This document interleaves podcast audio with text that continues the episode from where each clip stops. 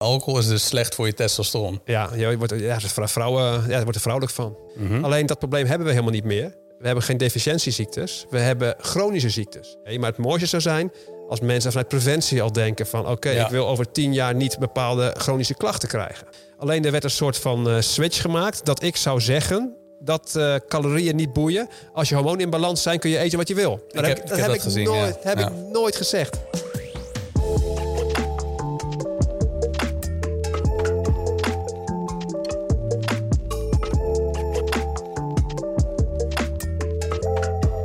Welkom bij Barberio Podcast. Voorheen puur de podcast. De naam is gewijzigd en eh, iets toepasselijker.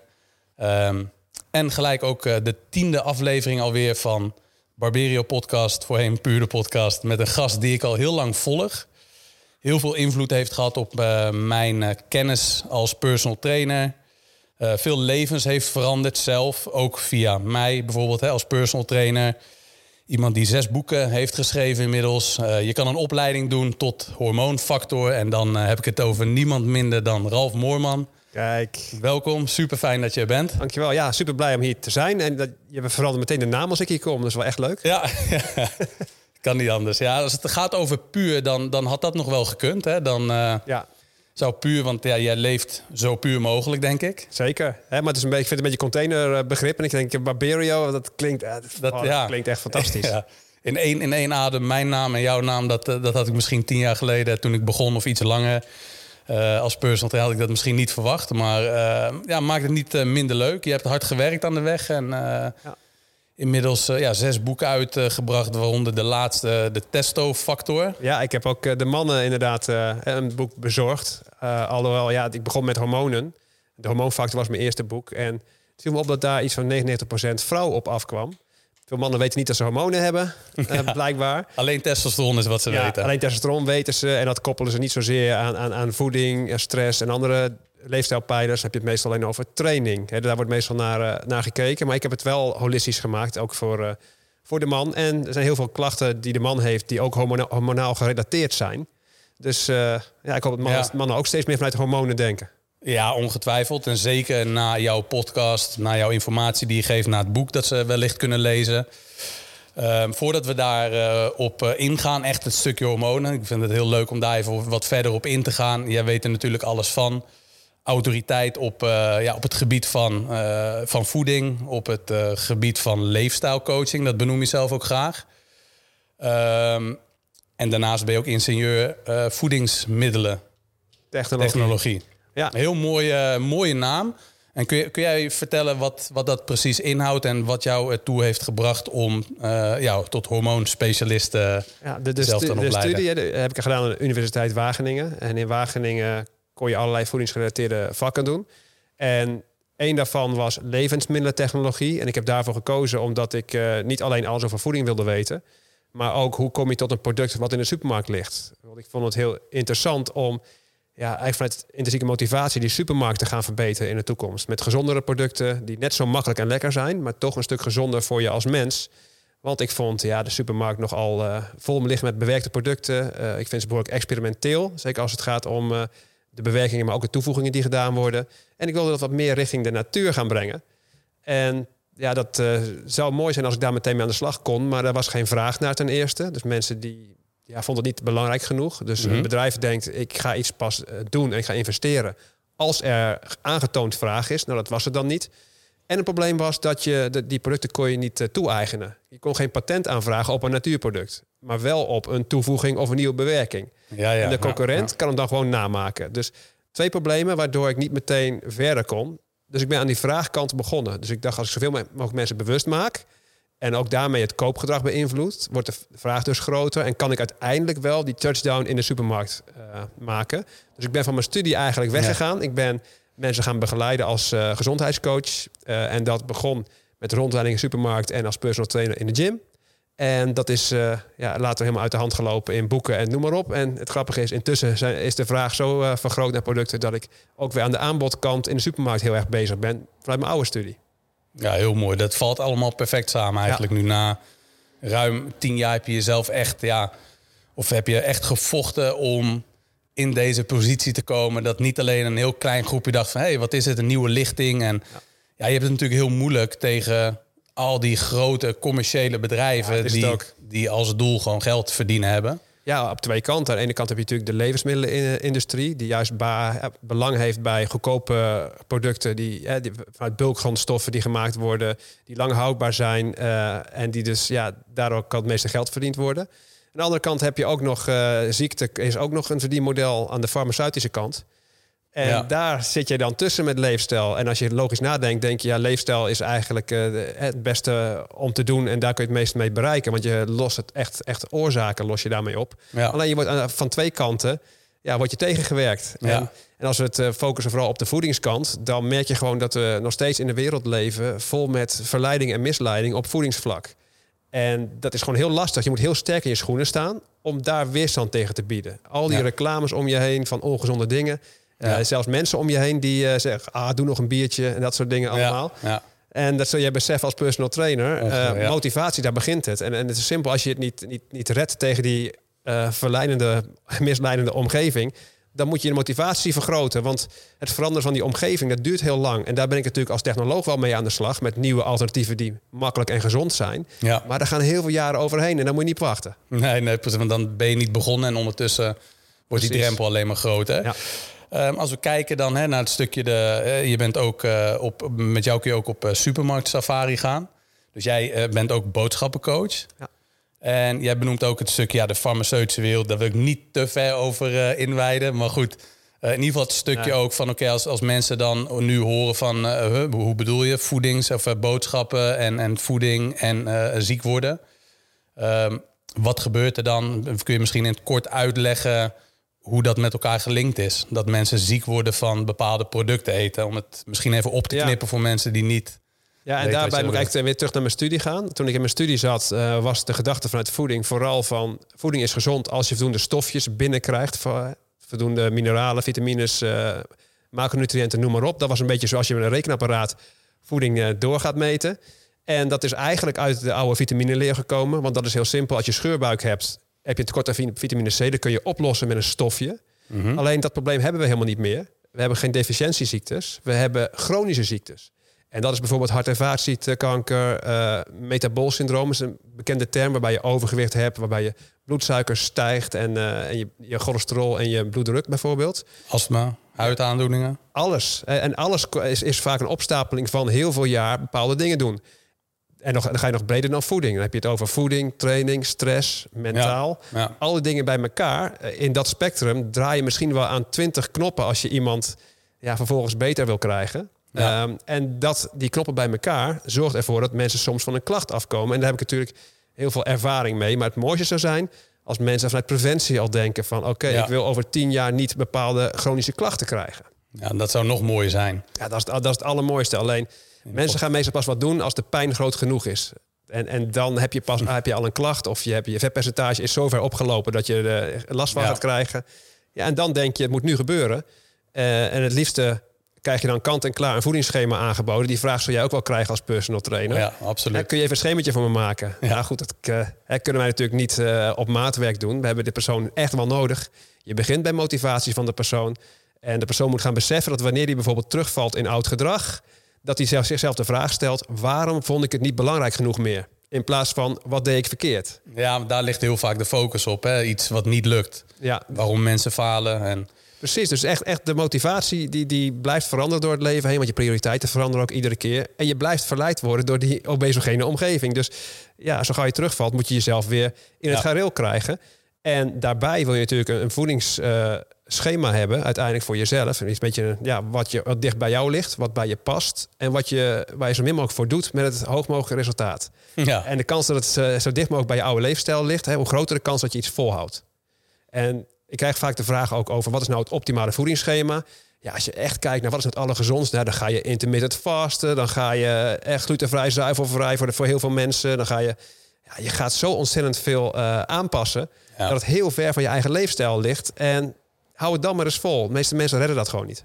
Nee, zo leerde ik jou, dat hadden we het net al even over, eh, voordat, je, voordat we begonnen met de podcast. Dat toen ik jou leerde kennen, dacht ik ook van, jeetje, wat, wat een hoop informatie en wat een hoop aanpassingen die je moet doen om van bepaalde klachten af te komen. Wat wel heel interessant was, want het is natuurlijk heel mooi als, dat heb ik zelf ondervonden ook uh, recentelijk, dat ik ja, 34 jaar lang met astma heb rondgelopen. En niet dat ik, uh, ja, dat ik met piepende longen als het ware door het leven ging, maar ik had wel elke dag een puffje nodig.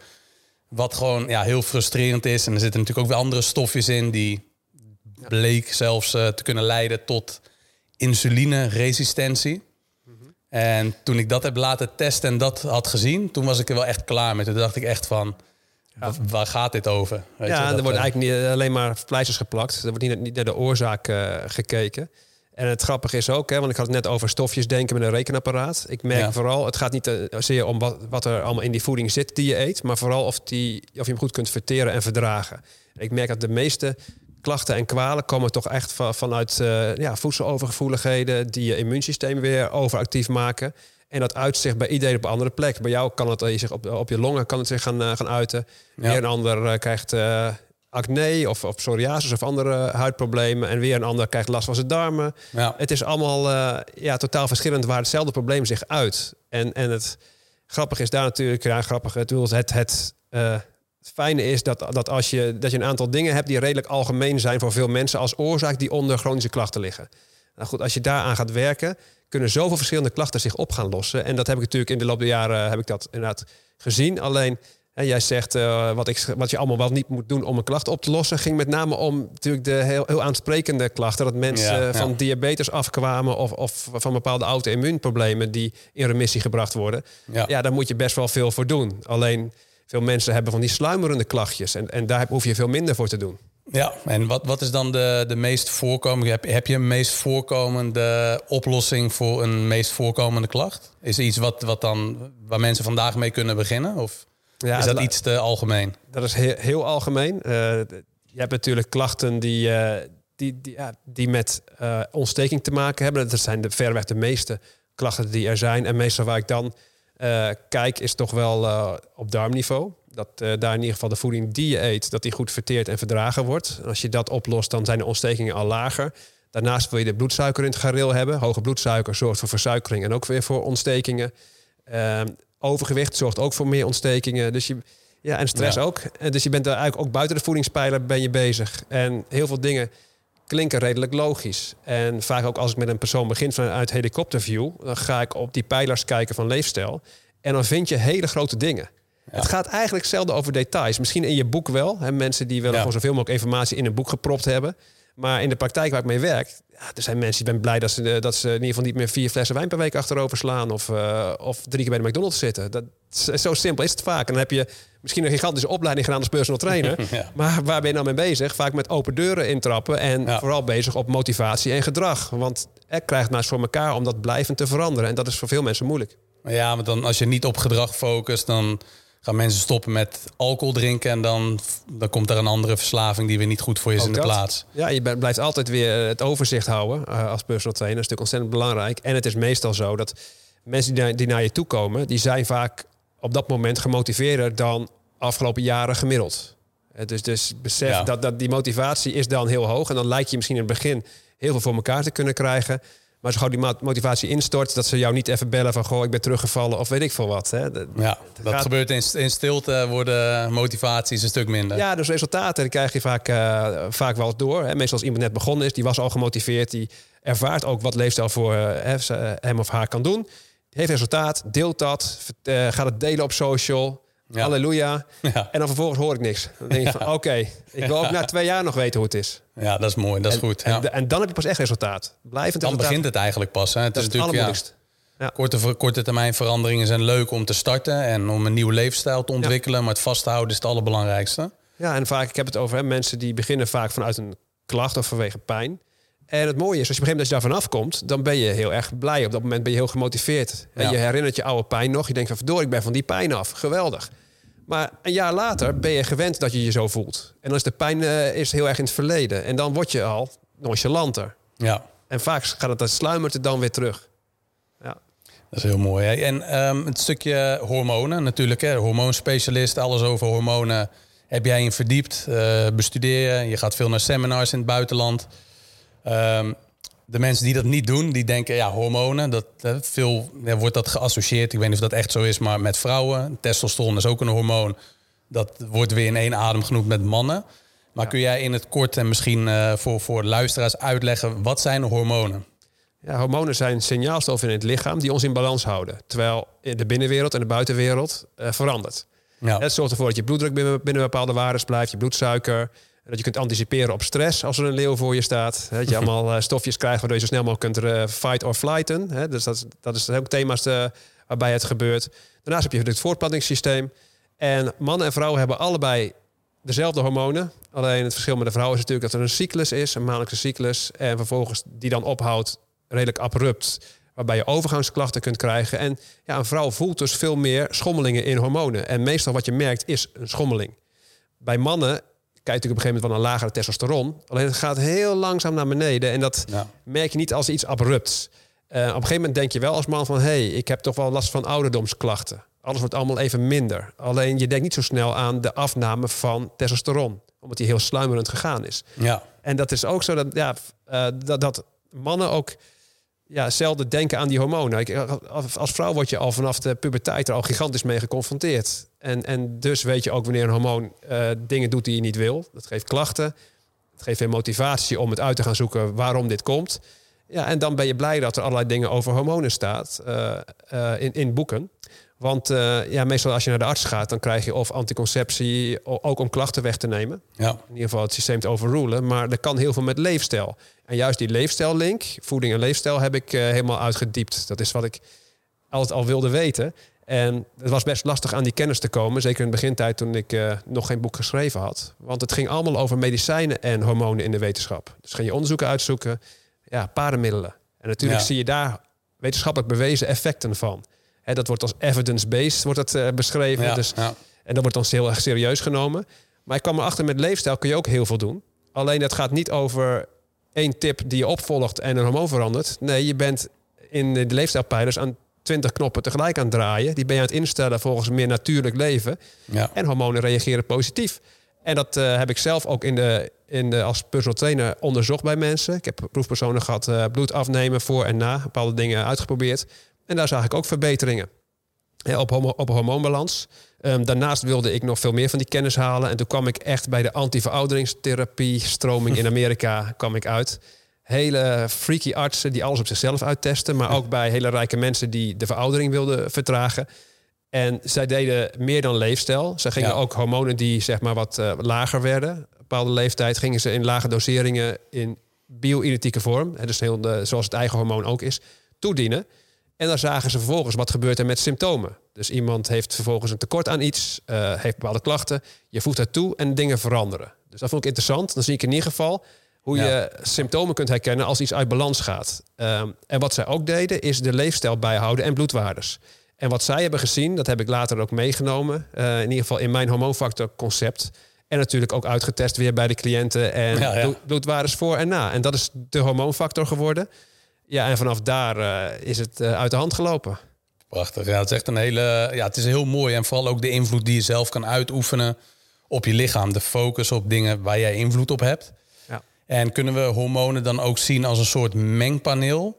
Waarbij die bij vrouwen in een bepaalde balans moeten zijn. Hè, dat de ene knop of de ene, het ene hormoon wat lager moet zijn, het andere wat hoger. Ja.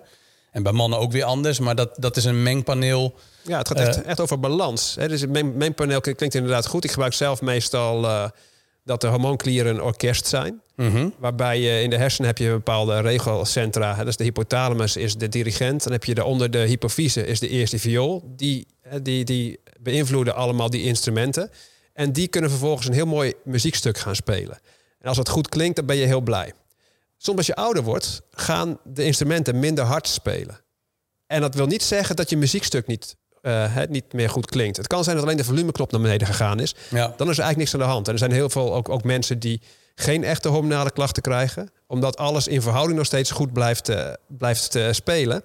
Alleen als de ene te hard gaat spelen en de andere te zacht... dan gaat het muziekstuk verloren. En, en op dat vlak ben je meestal bezig. Want daar hebben mensen last van. En wat zijn, wat zijn de... Uh, je hebt de invloed op dus, op die hormonen. Wat zijn dan de dingen? Is dat dan echt puur de voeding, uh, training, stress en rust. Ja, absoluut. Daar kom je toch weer, uh, weer inderdaad op uit. En meestal is het zo dat, dat van die pijlers, dat ja, een cliënt het liefste op, op een bepaalde pijler werkt, omdat daar het minste weerstand zit. je hebt bepaalde mensen die vinden voeding heel erg belangrijk, die willen alles oplossen met voeding. En die laten de stresspijler liggen. Of andersom, die op name bezig zijn op zelfontwikkeling, op stressfactor en, en, en yoga, weet ik wat ze allemaal doen. En vervolgens laten ze de voeding uh, ja. verslonzen. En je begint vanuit helikopterview. En dan kun je vervolgens kijken wat zijn dan de grote speerpunten waar jij bij die cliënt het meest kunt winnen. En hopelijk is die cliënt het daarmee eens. En is hij bereid ook daar op dat uh, vlak te gaan werken. Ja, want dan zo heeft elk hormoon weer ehm, ja, iets waar het op reageert. Hè. Dus bijvoorbeeld slaap heb je het heel veel over testosteron, cortisol. Ja, melatonine is natuurlijk het slaaphormoon. Dus dat, dat is eigenlijk uiteindelijk de balans. Dan heb je de dag-nachtritme, wat, uh, wat ook heel belangrijk is voor het welbevinden van, uh, van een mens. En eigenlijk ieder hormoon, als je uit balans gaat, ja, die maakt zich kenbaar door bepaalde symptomen. Zo, zo zijn er hele lijsten van symptomen van een trage schildklier. of weer van andere hormoontekorten, of juist te veel van een hormoon. En, en daar, ja, daar, daar heb ik natuurlijk mijn boeken mee volgeschreven ook. Dat je bij jezelf kunt herkennen. Daarnaast werken de trainers er heel erg veel mee. En het belangrijkste vind ik vooral dat mensen van symptomen afkomen. Vaak bij, uh, bij een arts zijn bloedwaardes nog heel erg belangrijk, omdat je zoekt naar medische problemen. Mhm. En zo zijn er heel veel mensen die toch symptomen hebben van een onbalans. Alleen die gaan naar de arts en de arts zegt van het zit, uh, het zit nog, toch nog binnen de, de referentiewaardes. En dus uh, zien wij medisch niks en kunnen we niks doen. Alleen mensen die worden dus met hun symptomen weer naar huis gestuurd. En het mooie is als je subtiel met leefstijl aan de slag gaat, dat, uh, dat ook zonder hormonaal medisch probleem, dat mensen van hormonale symptomen af kunnen komen. En dat is eigenlijk wat, wat mensen willen. En is, is het dan ook zo dat, um, dat er te veel um, gekeken wordt naar allergieën in plaats van intoleranties? Oh, dat is even een, uh, een sprong. Even kijken. Bedoel, als je het hebt over, uh, over, over gevoeligheden, dan zijn er allerlei soorten van. Mm -hmm. Kijk, een allergie, dat is een reactie. Hè, denk bijvoorbeeld als je over voeding hebt, aan je eten garnaal, je hebt meteen een rode nek. Dat, dat, dat is echt een, een allergische reactie die je meet met uh, uh, IgE-waardes. Zou je in het bloed kunnen meten. Maar er zijn ook heel veel overgevoeligheden die ja, zich wat minder snel kenbaar maken. Dus niet in één keer dat het gebeurt. Dat, dat is later. Het kan zijn als je dat ook als je dat vaker gaat eten, dat het zich gaat opbouwen. Mm -hmm. En dat zijn uh, wat sluimerende overgevoeligheden. En dat is lastiger om dat, uh, om dat te gaan vinden. Want dat is niet zo dat de mensen dan bijvoorbeeld ook... Mijn vraag kwam eigenlijk daar vandaan... is dat mensen naar het ziekenhuis gaan bijvoorbeeld... of naar de huisarts om hun bloed te laten meten. Uh, niet per se met allergieklachten... maar gewoon met klachten die dan niet op te lossen zijn. Dat hoeft dan niet per se een allergie of een intolerantie te zijn. Nee, ik bedoel, klachten, dat kan, dat kan natuurlijk van alles zijn wat er aan de hand is. Alleen de, de arts gaat op zoek naar medische problemen. En allergie kan een medisch probleem zijn. Maar mhm. dan heb je het echt over de, de test die zij gebruiken op IgE. He, dus dat is een bepaalde allergische reactie waar ze medisch wat mee doen. Alleen zijn heel veel mensen niet allergisch, maar sensitief. Dat is eigenlijk een wat vagere term. Ja. En dat zijn niet dingen die je meet in een test, maar wat meer dingen die je merkt als je bijvoorbeeld bepaalde dingen even niet eet. Of juist wel weer eet. En dan kom je erachter, verdorie, ik... Uh, krijg, ik kom van mijn puisten af als ik dat niet meer eet. En vervolgens als ik het wel weer eet, komt het terug. Ja. ja, en dat is wordt dan niet zo gezien als wetenschappelijk. Maar het gaat er mij om, wetenschappelijk of niet. Ja. Je wil van klachten af en je wil gewoon je beter voelen. Want overal waar je immuunsysteem op reageert, dat geeft je ontsteking. En daarnaast zuipt het ook energie. Uh, je immuunsysteem uh, is het meest energiezuipende systeem. Dus heel veel mensen voelen zich gewoon niet optimaal en fit. En die doen dat door iedere keer bepaalde dingen te eten waar ze geen weet van hebben. Iedere keer iets eten wat je niet goed verteert en verdraagt. Ja, dat is gewoon een gigantische vitaliteitsondermijner. En daar wordt eigenlijk zelden mee gewerkt. En dat, ik heb ook ontzettend veel weerstand gehad, moet ik zeggen. Ook vanaf uh, toen mijn eerste boek uitkwam. Uh, om dat wat meer op de kaart te krijgen. Want er werden alleen maar gekeken naar de, de onderbouwde medische dingen die bij mensen gezien waren. En zo was ik ook bezig met ja, gluten, glutenvrij eten. Bij mensen die niet de auto-immuunziekte celiakie hadden. Dus ja, dus Daar, daar ben ik eigenlijk voor gek, voor gek verklaard. Ik bedoel, Ralf is onwetenschappelijk, het is schandalig. Je gaat mensen nu dingen laten doen. Uh... Dat is als je geen gluten helemaal kan verteren en dat dat zich dan, ja, dan in je, je darmen gaat. Ja, dan heb je echt een auto-immuunziekte. Je kunt zelfs geen sporen van gluten binnenkrijgen, want dan krijg je een hele heftige, en blaas je meteen op. Je krijgt allerlei andere uh, heftige symptomen. Alleen er zijn ook mensen die dat niet hebben, maar die wel twee keer per dag brood eten en s'avonds pasta, dus drie keer, drie keer gluten. En erachter komen dat ze het veel beter doen op minder van het gluten. Want het immuunsysteem reageert er wel op, maar niet zo heftig als bij die auto-immuunziekte. Ja. En bij mij was het zo van je ging dingen uitproberen met mensen. En kijken of ze van klachten afkwamen. En wat, je, wat ik deed was ook helemaal niet, niet gek of experimenteel. Ik was gewoon, als ik gluten ergens uithaal, komt er weer hele goede voeding voor terug, waar wel weer voldoende voedingskundig uh, de juiste stoffen in zaten. Ja. En dus in feite gaat het niet om wat je niet eet, maar meer om wat komt er voor terug en is je totaalbalans nog goed. Alleen dan in dat geval zonder gluten. En daar kun je prima zonder hoor. Ja. Uh, en heel veel mensen die dan ja, die, die bleken dus geen celiakie te hebben, maar wel ergens op te reageren. En daar heb ik heel veel uh, kritiek op gehad. En intussen is het meer is het tien jaar verder en bestaat er gewoon een term non-celiac gluten sensitivity. Dus je ziet, het experiment uh, van nu is de wetenschap van de toekomst. En als het experiment veilig en doordacht is, in dit geval we deden helemaal niks geks, vind ik dat je dat moet kunnen doen. Niet wachten altijd op die wetenschap, maar gewoon heel slim en veilig dingen uitproberen en wat meer tot maatwerk komen. En als het werkt, never ja. change a winning team. Ja, dat is het. Want wat zijn dan eventuele gevaren? Want als je zegt van ja, bepaalde producten, bent, je hebt altijd wel een product tegenover staan. Die dan weer met meer, of in ieder geval soortgelijke voedingsstoffen zitten. Dus ja. je brood zou moeten vervangen. Ja, dan, dan, dan, hè, dan heb je natuurlijk. Uh, jodium is een thema. Dus ook, maar het is niet zozeer dat, dat, dat brood een jodiumbron is. Maar we hadden vaak tekort aan jodium. En broodzout is gebruikt om mensen die toch iedere dag brood aten, dan wat voor meer jodium te voorzien. Als je dat dan gaat schrappen, ja, waar haal je jodium dan uit? Ja, uit zeeproducten. dus als mensen vis eten en af en toe een keer zeewier, zeekraal of dat soort dingen, dan hebben ze al meer jodium. Ze zouden ook een multivitamine kunnen gebruiken waar het in zit. Of gejodeerd zout gebruiken. Dat, is, dat is eigenlijk de, ja. de ouderwetse geraffineerde uh, zout. Die bevat wel jodium. En uiteindelijk gaat het er niet om wat je niet eet, maar of er voedingskundig de juiste stoffen weer voor terugkomen. En ja. het totale voedingspatroon is dus volwaardig. Ja, want het gevaar van uh, jodium mijden of niet binnenkrijgen... is dat je schildklier niet optimaal gaat werken. Of? Ja, schildklier is één ding. Jodium heeft nog veel meer functies, ook in, uh, in het immuunsysteem en dat soort dingen. Maar uh, je wil gewoon geen tekort hebben aan bepaalde mineralen. En dat geldt nu dat, niet alleen voor jodium, maar heel veel voor heel veel andere dingen. Ja, precies. Dus elk tekort van bepaalde producten kan weer leiden totdat je ja. ja, hormoonbalans ja, verstoord En vooral als je inderdaad uh, ook een heel negatief uh, beeld gaat krijgen over voeding. Als je echt gaat zoeken binnen ieder voedingsmiddel... wat is nou een slechte stof? En dat eet ik niet meer, dit vo dat voedingsmiddel. Dan ga je zoveel schrappen, dan ben je je variatie kwijt. En als je variatie kwijt bent, dan krijg je veel meer risico op tekorten. Mm -hmm. want het gaat uiteindelijk om, om risicospreiding. Dus als je heel veel varieert, heb je ja, minst kans op tekorten aan goede stoffen. Maar ook minder kans op te veel van een bepaalde gifstof of, of iets anders. Als je net iets blijkt te eten wat later uh, van de markt wordt gehaald... omdat er allerlei arsen in zit en weet ik veel wat. Dat, dat, uh, dus je bent gewoon risico spreiden. Dus dat is uh, een van de voordelen van gevarieerd eten. Al eten we misschien van origine helemaal niet gevarieerd. En zeker als je hier de bossen in moet en jezelf in leven houden... probeer maar gevarieerd te eten. ja, je, wordt lastig. Gaat je niet lukken. Ja, dat is wel, wel mooi. Want daar, daarmee dat, kom ik ook bij de volgende vraag. Tien jaar geleden uh, had jij het natuurlijk veel moeilijker om jezelf uh, onder de mensen duidelijk te maken waar je mee bezig bent, ja. dat je mensen wilt helpen. Inmiddels ben je ruim tien jaar verder.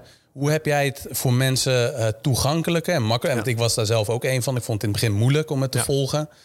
en nu volg ik het ja, redelijk, denk ik. Dus niet optimaal, wat het al voor mij mogelijk maakt. Maar is dat dan ook waar je meer op bent gaan focussen?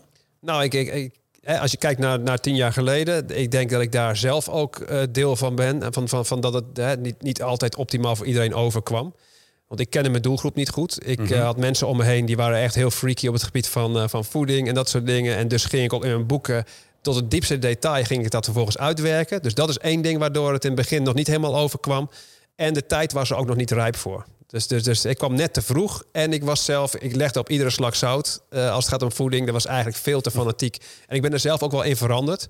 Ik ben eigenlijk ook, ook veel meer uh, beginnen vanuit, vanuit de grote lijnen nu. In plaats van al die details meteen alle mensen te delen. Ja, ja want ja. het is helemaal niet interessant om noten een nacht uh, te laten weken in water om vertieningsuur eruit te krijgen. als je nog drie flessen wijn per week drinkt. Echt niet. Ja, dat is wel mooi. Ja, precies. Oké. Dus dat is, dat is wel mooi. En ik denk dat voor mensen dat dus ook belangrijk is die nu luisteren en die dan misschien een beetje in de weerstand schieten, is dat het gaat om het totaalplaatje. Weet je wel? Ja. En dat net zoals met één product als ongezond label heeft ook niet zo heel veel zin. Nee, nee één keer naar de McDonald's gaat of een andere. Ja, natuurlijk niet. Iets het wat... enige wat telt, wat mensen ook rust geeft, is het langetermijns gemiddelde. dus dat je, je kunt af en toe helemaal de band uh, uh, vliegen. Dat maakt echt, maakt echt niet uit. Als je je gemiddelde maar weet goed te krijgen. Alleen, het is best lastig om op lange termijn een goed gemiddelde te draaien. En dat is voor de ene persoon lastiger dan voor de andere. Dat heeft deels te maken met uh, je motivatie, of die hoog is of niet. En aan de andere kant met je omgeving. Kijk, de een heeft gewoon een bepaalde baan of bepaalde mensen om zich heen of een bepaalde situatie waarin gezond gedrag moeilijker is dan de ander. Dus ook daar moet je naar gaan kijken. En uiteindelijk moet je naar maatwerk toe. En ook vooral kijken waar kun je het meest winnen in het begin. Dus we hebben het in het begin eigenlijk niet over details. Ook al staan mijn boeken vol met details. Alleen Ja. als je, hè, ik ben het echt ook wel gaan herschrijven. Ik heb mijn eerste twee boeken die komen binnenkort opnieuw uit in een hardcover. Ja, ik begin vanuit een eigen goede masterplan. Hè, waarbij je vervolgens echt naar jezelf gaat kijken wat je motivatie is. Hè, waarom wil ik gezond leven? Ja, En, da- en dan ga je de iedere keer de waarom onder de waarom doorvragen. Daarna kom je tot een reële doelstelling bij jezelf. En dan ga je niet beginnen door het boek meteen te gaan lezen. Nee, je gaat kijken binnen je eigen leefstijl, bijvoorbeeld het voedingsthema. Wat was jouw voeding van het afgelopen jaar gemiddeld? En wat zijn jouw grootste valkuilen? Jouw persoonlijke valkuilen. En daar ga je als eerste een plan voor maken. ja. En dan mag je de rest lezen. ja precies. Dat is, daar begint het gewoon. Ja, daar begint alles. En, Ja. en daar, daar win je al, en misschien wel 80% van het resultaat pak je op die gro- grote valkuilen van jezelf. En als je dan nog verder wil dan dat, dan ga je, als dat lukt, de details ook wat meer erbij pakken op een langere termijn. En ze- je kunt niet van de een op de andere dag eh, veranderen, al denken mensen dat wel te kunnen. Het is vaak eh, ook de gedachte van, oké, ik ga nu van ongezond naar gezond. Eh, en dan eh, is het zo, bijvoorbeeld zeker als personal trainer, je zegt van, ik wil graag een afspraak met je maken, maar ik ben nog drie weken druk. Daarna kom ik naar je toe. En dan is jouw gedachte natuurlijk meteen als personal trainer. Dus de rest van je leven ben je niet meer druk. Ja. Oké. Uiteindelijk moet er toch iets haalbaars komen. Wat jij in iedere, ook als alles tegen zit, Ja. dat je dan nog een leefstijl moet kunnen volhouden. Dat is het mooiste. Ja, dat va- vaak na drie weken ik probeer ook die afspraak dan wel te verplaatsen naar diezelfde week. Omdat vaak na drie weken is die motivatie al weg. En dan bellen ze, is de kans groot dat ze ook afzeggen. Ja, ook, ook dat. En dan blijkt ze nog steeds druk te zijn.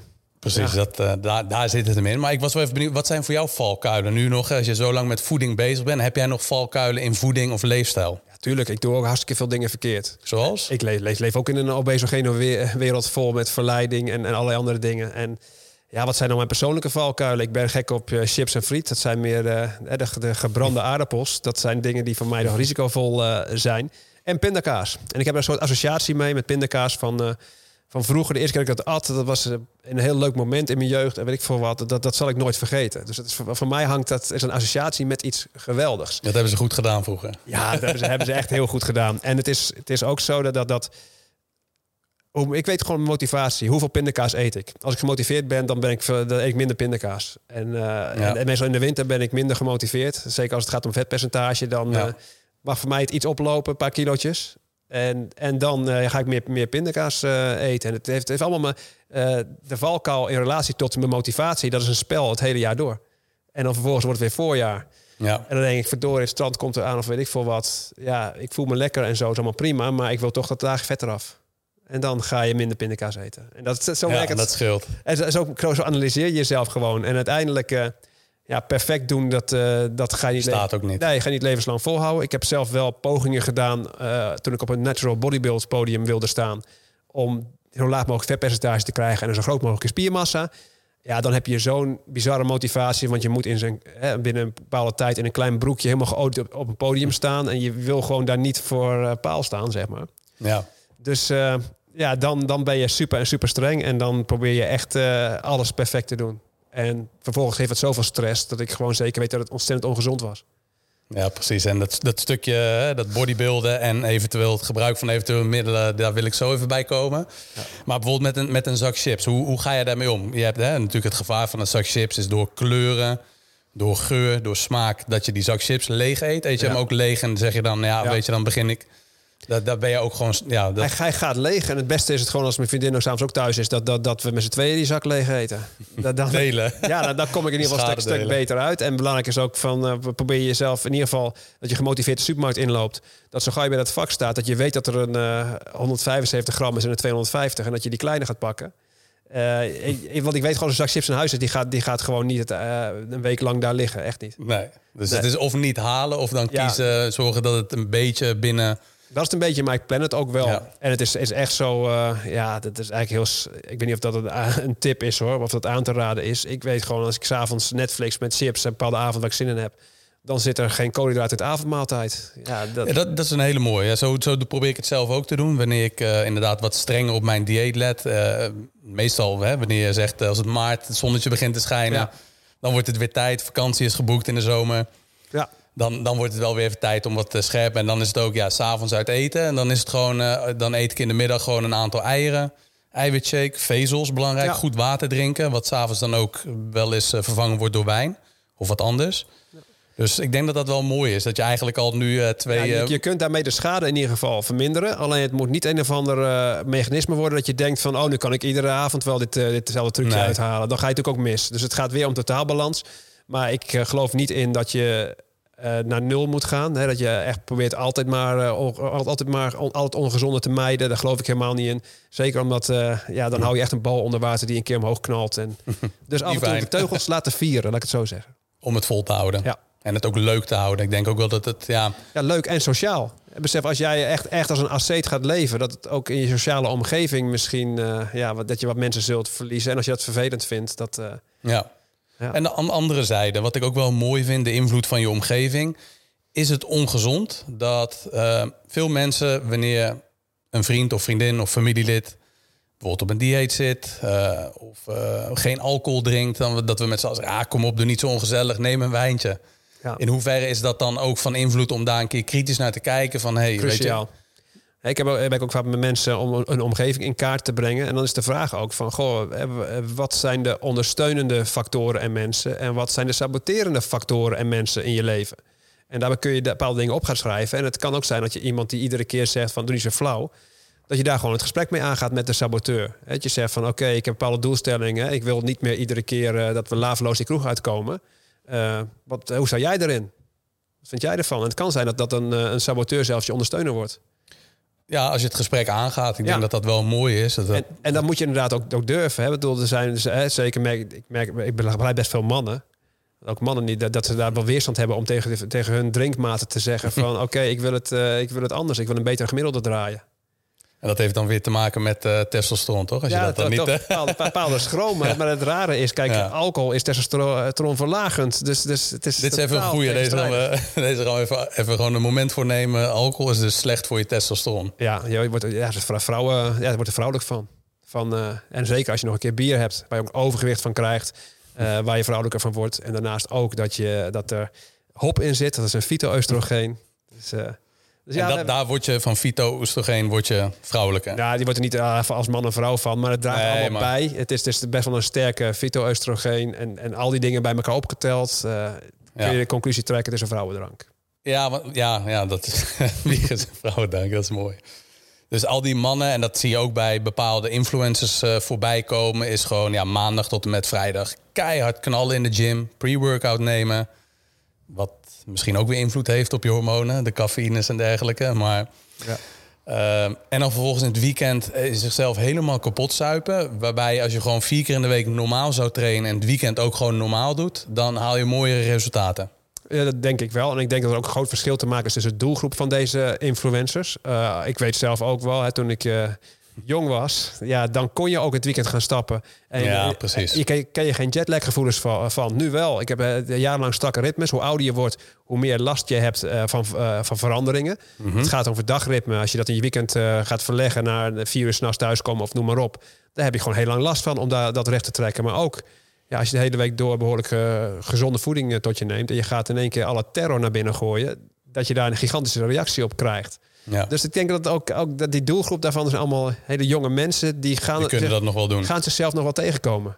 Dus, En, eh, en vanaf, vanaf welke leeftijd is dat moeilijker te repareren? Zodat je hormonen continu natuurlijk in gevecht zijn met, Ja. eh, met die leefstijl. Maar vanaf welk moment, ik denk je- na je dertigste dat het al begint. voor zowel mannen als vrouwen? Ja, En is het, is het dan sowieso afbouwen? Want ik heb wel, ik weet niet of ik dat goed zeg, dat mannen eh, naarmate ze ouder worden, vrouwelijker worden. En vrouwen naarmate ze ouder worden, eh, mannelijker worden. ja dat klopt. Dus dat, de, en, en dat, dat kun je dus tegengaan, dat proces. Je kunt eh, het niet helemaal tegengaan. Kijk, je, je kunt niet ervoor zorgen dat de vrouw niet meer in de overgang komt of noem maar op. Maar je kunt het wel ietsjes, ietsjes verminderen, het effect daarvan. In ieder geval dat je er minder klachten van krijgt. Bij een man met leefstijlinterventie kun je toch wel behoorlijk de daling van testosteron toch wel een beetje te- tegengaan. En ik denk dat de helft van de, van de Nederlandse mannen krijgt op een gegeven moment overgewicht, uh, zit het aan de alcohol, dat soort dingen. Ja, dat komt het testosteron niet te goede. Dat, dat is in ieder geval iets waar je mee aan de slag kan. Ja, ja hele, hele, logische dingen, maar vaak denk je niet dat het met leefstijl, te, sorry, dat het met hormonen te maken heeft. En daar kom je dan dus, uh, dus wel achter. En hoe, hoe, meet jij de hormonen? Is dat echt puur met, door, door een bloedonderzoek te doen? Of kun je dat ook op een andere manier meten? Nou, ik doe dat vooral met symptomen bij de meeste mensen. Dat eh, werkt gewoon goed, omdat dat ja, eh, vanuit de wetenschap, uh, dat, dan gaan ze stijgen als je dat zegt. Tuurlijk, ik zie, ik zie daar heel veel, uh, heel veel aan, aanknopingspunten. als, ja, ik, ik heb natuurlijk heel veel gewoon symptoomkennis, dus ik kan dat dingen herkennen en dat leer ik natuurlijk ook aan mijn, aan mijn coaches. Maar als je echt grotere onbalansen krijgt, waarvan je vermoedt van hier is misschien wel iets medisch aan de hand, mhm. ja, dan wil je de bloedwaarde er wel bij hebben. En natuurlijk, een arts heeft dat ook, ook nodig als backup. Die mag niet zeggen van ik zie wat symptomen, ik probeer, ik probeer even dit hormoon, ik probeer even dat hormoon. Nee, die heeft toch wel een soort van bloedonderzoek, een meting daarnaast nodig om dat te, te mogen doen. Ja. dus, dus dat is ook wel een groot, groot verschil. Alleen heel veel mensen die uh, naar een hormoonfactorcoach komen, die zijn ook bij artsen geweest. En de arts zegt van ja, er zijn geen, geen eh, onbalansen meetbaar. Het zal wel psychisch zijn. Succes. Ja, en dan, dan stopt het. Ja, en dan vervolgens uh, blijkt je met leefstijl ontzettend veel te kunnen doen, omdat je last hebt van symptomen en niet van een, een bepaalde onbalans in hormonen. Het is niet uh, op bloedniveau. Hè, dat meet je daar helemaal niet. En, en is dat voor jou dan gewoon voldoende? Eigenlijk kun je op basis van symptomen genoeg ja. Ja, natuurlijk, eh, natuurlijk ga je op een gegeven moment wel, als je echt heftige klachten ziet, dan wil je een, een, een dubbelcheck hebben van een arts. En daarnaast kan het zijn dat ik soms uh, een meting laat doen, omdat een cliënt heel analytisch is van aard. En het kan zijn als, als die dan vervolgens uh, een bepaalde test heeft, waarbij uit blijkt van oké, het is toch niet optimaal, dit hormoon. En dan hebben we het niet over een medisch probleem hoor, maar dat je net niet uh, op een bepaald niveau zit, kan dat de motivatie van de persoon verhogen. En dan gelooft hij meer in wat hij gaat doen qua leefstijl. Ja. En dan kan hij misschien wel meer blijvend resultaat uh, boeken. Ja, want, want, ik was wel even benieuwd en uh, ik heb dat wel vaker meegemaakt. Uh, maar een klant van mij, ik mocht dat benoemen zonder naam, maar de, een klant van mij gebruikt op doktersadvies, omdat gebleken is dat zijn testosteron heel laag was. eerst heeft hij spuiten gebruikt. Dat is echt puur op, op, op doktersadvies. Ze zijn continu aan het zoeken geweest. En nu uiteindelijk ook omdat het bloed wat dikker aan het worden is, het, is het, het luistert zo nauw. Ja. En op een gegeven moment hebben ze ervoor gekozen om dan toch weer terug te gaan naar zalf. Omdat de, de, er zitten wat risico's aan. De mensen die uh, geïnteresseerd zijn, een stukje over anabolen, die zullen nu alvast een beetje warm gemaakt worden. Maar dat de luistert zo, nou, hoe test jij dan na afloop of na een aantal maanden dat die hormonen dan weer in balans zijn? Of is dan opnieuw weer de symptomen, uh, symptomen bestrijden of benoemen voldoende om te zeggen, ja, die zijn gewoon weer in balans? Nou, wat heel erg belangrijk is, is dat je niet op de stoel van de arts gaat zitten. Dat is natuurlijk, natuurlijk één ding. Mhm. ik, ben, ik ben geleid vanuit leefstijl en daar kan ik heel erg ondersteunend aan de arts zijn. En zo ook als testosteron daalt en iemand gaat vervolgens naast dat uh, testosteron gedoseerd wordt of toegediend wordt, kan die ook afvallen, waardoor die ook uh, ja, minder vetweefsel betekent uh, dat je minder aromatase hebt. En dat zet testosteron om in oestrogeen. Dus hoe hoger je vetpercentage, hoe vrouwelijk je eigenlijk wordt. Goed, daar kun je met leefstijl aan werken. Dus ben je van twee kanten eigenlijk bezig. Ja. Um, en ik kijk vooral natuurlijk naar, naar uh, symptomen en dat soort dingen. Daar kan ik wel wat dingen aan zien. En als uh, vervolgens, als je met symptomen meer uh, ziet van er is te veel gedoseerd of te weinig, dat zul je wel herkennen. Dan is het niet van ik ga daar op de stoel van de arts zitten, maar dan is meer het advies van goh, heb het met je arts erover. Hou goed contact met je arts. Ja, ja precies. Dat, wat je zegt, die gaat niet vervangen van. Nee, zeker niet. Maar puur op basis van symptomen. Dus dat is eigenlijk zo hoe ver jij gaat. Jij gaat tot aan dat punt of ja, eventueel... Je mag ook niet verder, dan is het gewoon strafbaar. ja, precies. Het is heel, heel simpel en je wil het ook niet. En andersom ook. Ik vind ook niet dat een arts te veel op, de, op mijn stoel moet gaan zitten. want soms krijg je het leefstijladvies van een arts. Die uh, hoor je terug van een cliënt en denk je... Man, man, je hebt, je hebt geen idee waar je over praat. Ja. En dan is het ook zoiets. Dan heeft hij op mijn stoel gezeten. En dat, dat moeten we gewoon duidelijk gaan leren. Alleen ik moet zeggen, de arts is soms zo, als je kijkt naar autoriteit, wordt zo hoog geplaatst. Dat hij soms zelf ook denkt van ik ben almachtig en ik uh, kan overal, heb overal verstand van.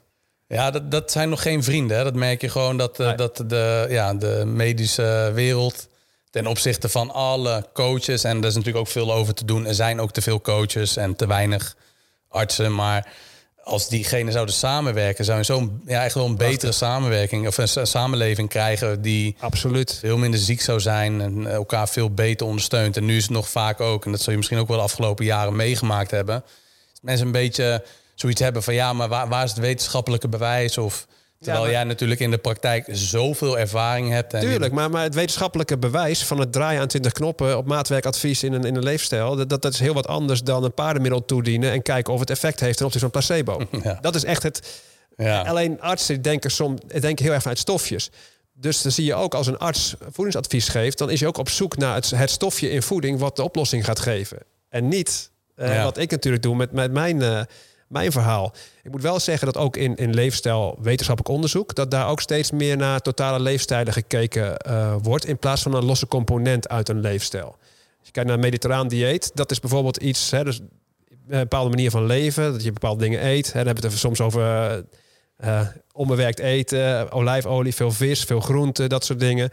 Maar de gedachte ontstaat ook steeds meer om te denken van ja, iemand die mediterraan taans leeft, heeft ook, heeft ook een bepaalde samenleving waar die in leeft. Die heeft veel groen, eh, groene zon met vitamine D en dat soort dingen.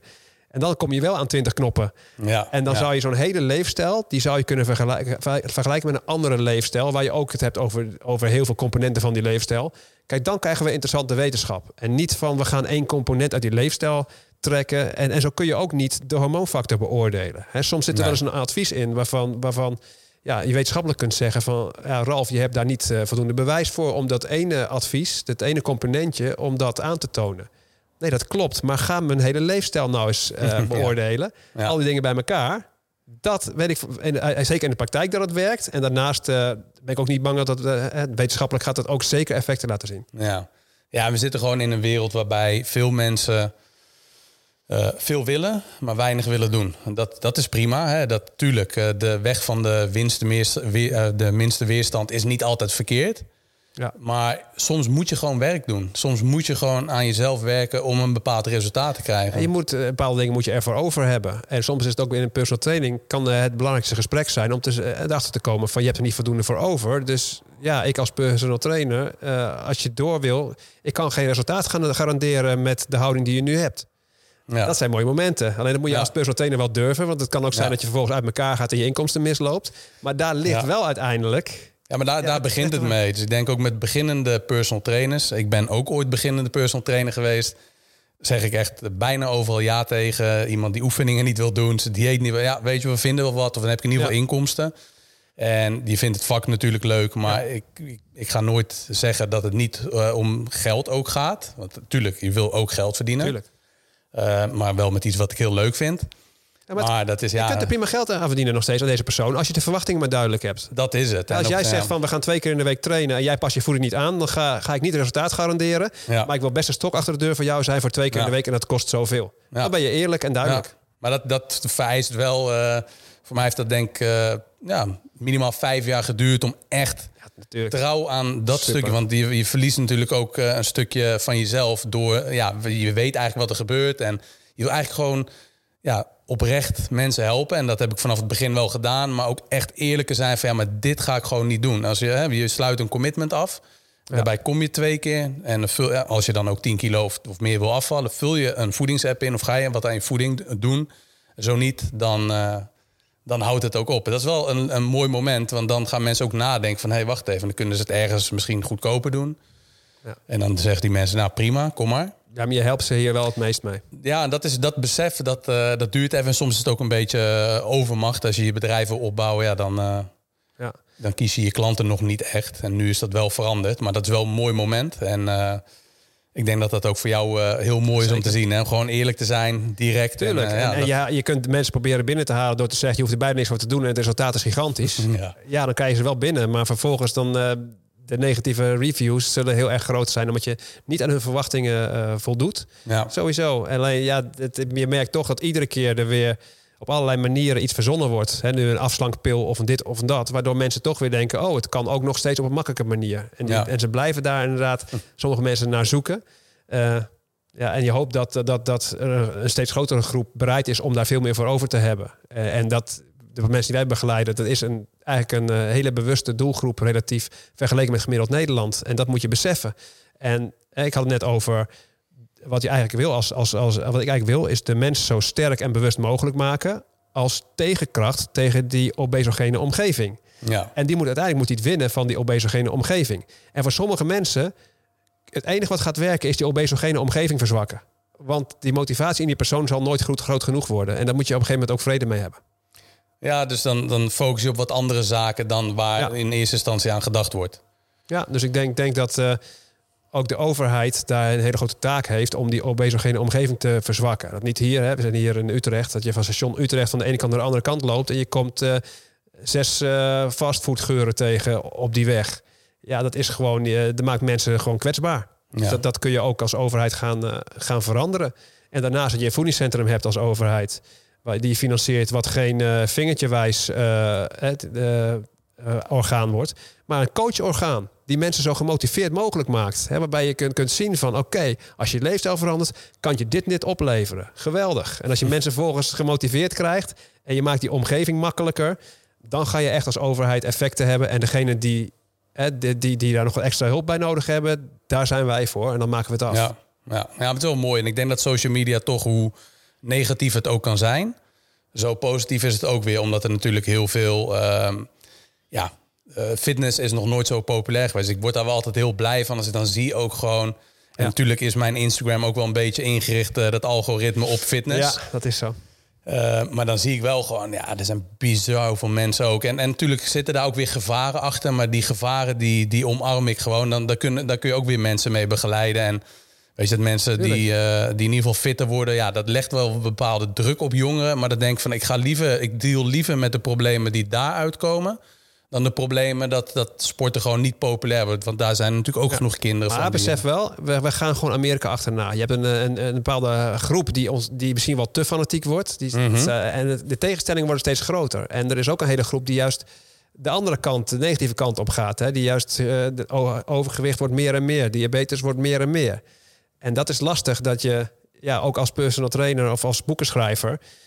een hele grote groep, die kun je niet bereiken. Eh, en ik denk dat daar, ja, daar moet iets anders eh, gebeuren. Eh, die obesogene omgeving waar het over had. Ja. daar moet daar een oplossing voor zijn... dat ze onbewust, het niet doorhebben, gezonder gaan leven.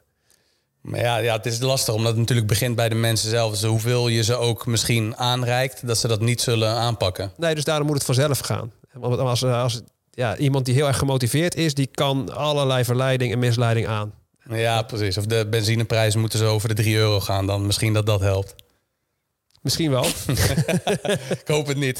dat is zonde Ja. voor alle mensen die wel gewoon... Nee, eh, precies. Maar ik moet zeggen, e-bikes eh, zijn ook heel erg populair. Er wordt soms heel negatief over gedacht. Maar je hebt eh, trapondersteuning. En dus, ik ken hartstikke veel mensen die het nu heel leuk vinden om te gaan fietsen. En die Ja. bewegen meer. Nou, zo, zo is dus de, de, de nieuwe technologieën...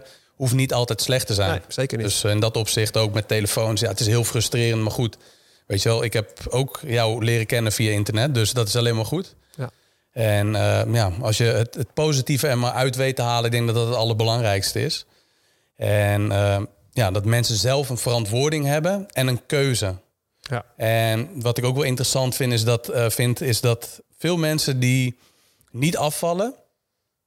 Dit is altijd een gevoelig onderwerp, maar ik vind het wel interessant om aan te halen. Die zeggen ook van ja, maar ik heb eh, een probleem waardoor ik niet kan afvallen. En dan hoor ik vaak de, de schildklier voorbij komen. Ja, schuldklier.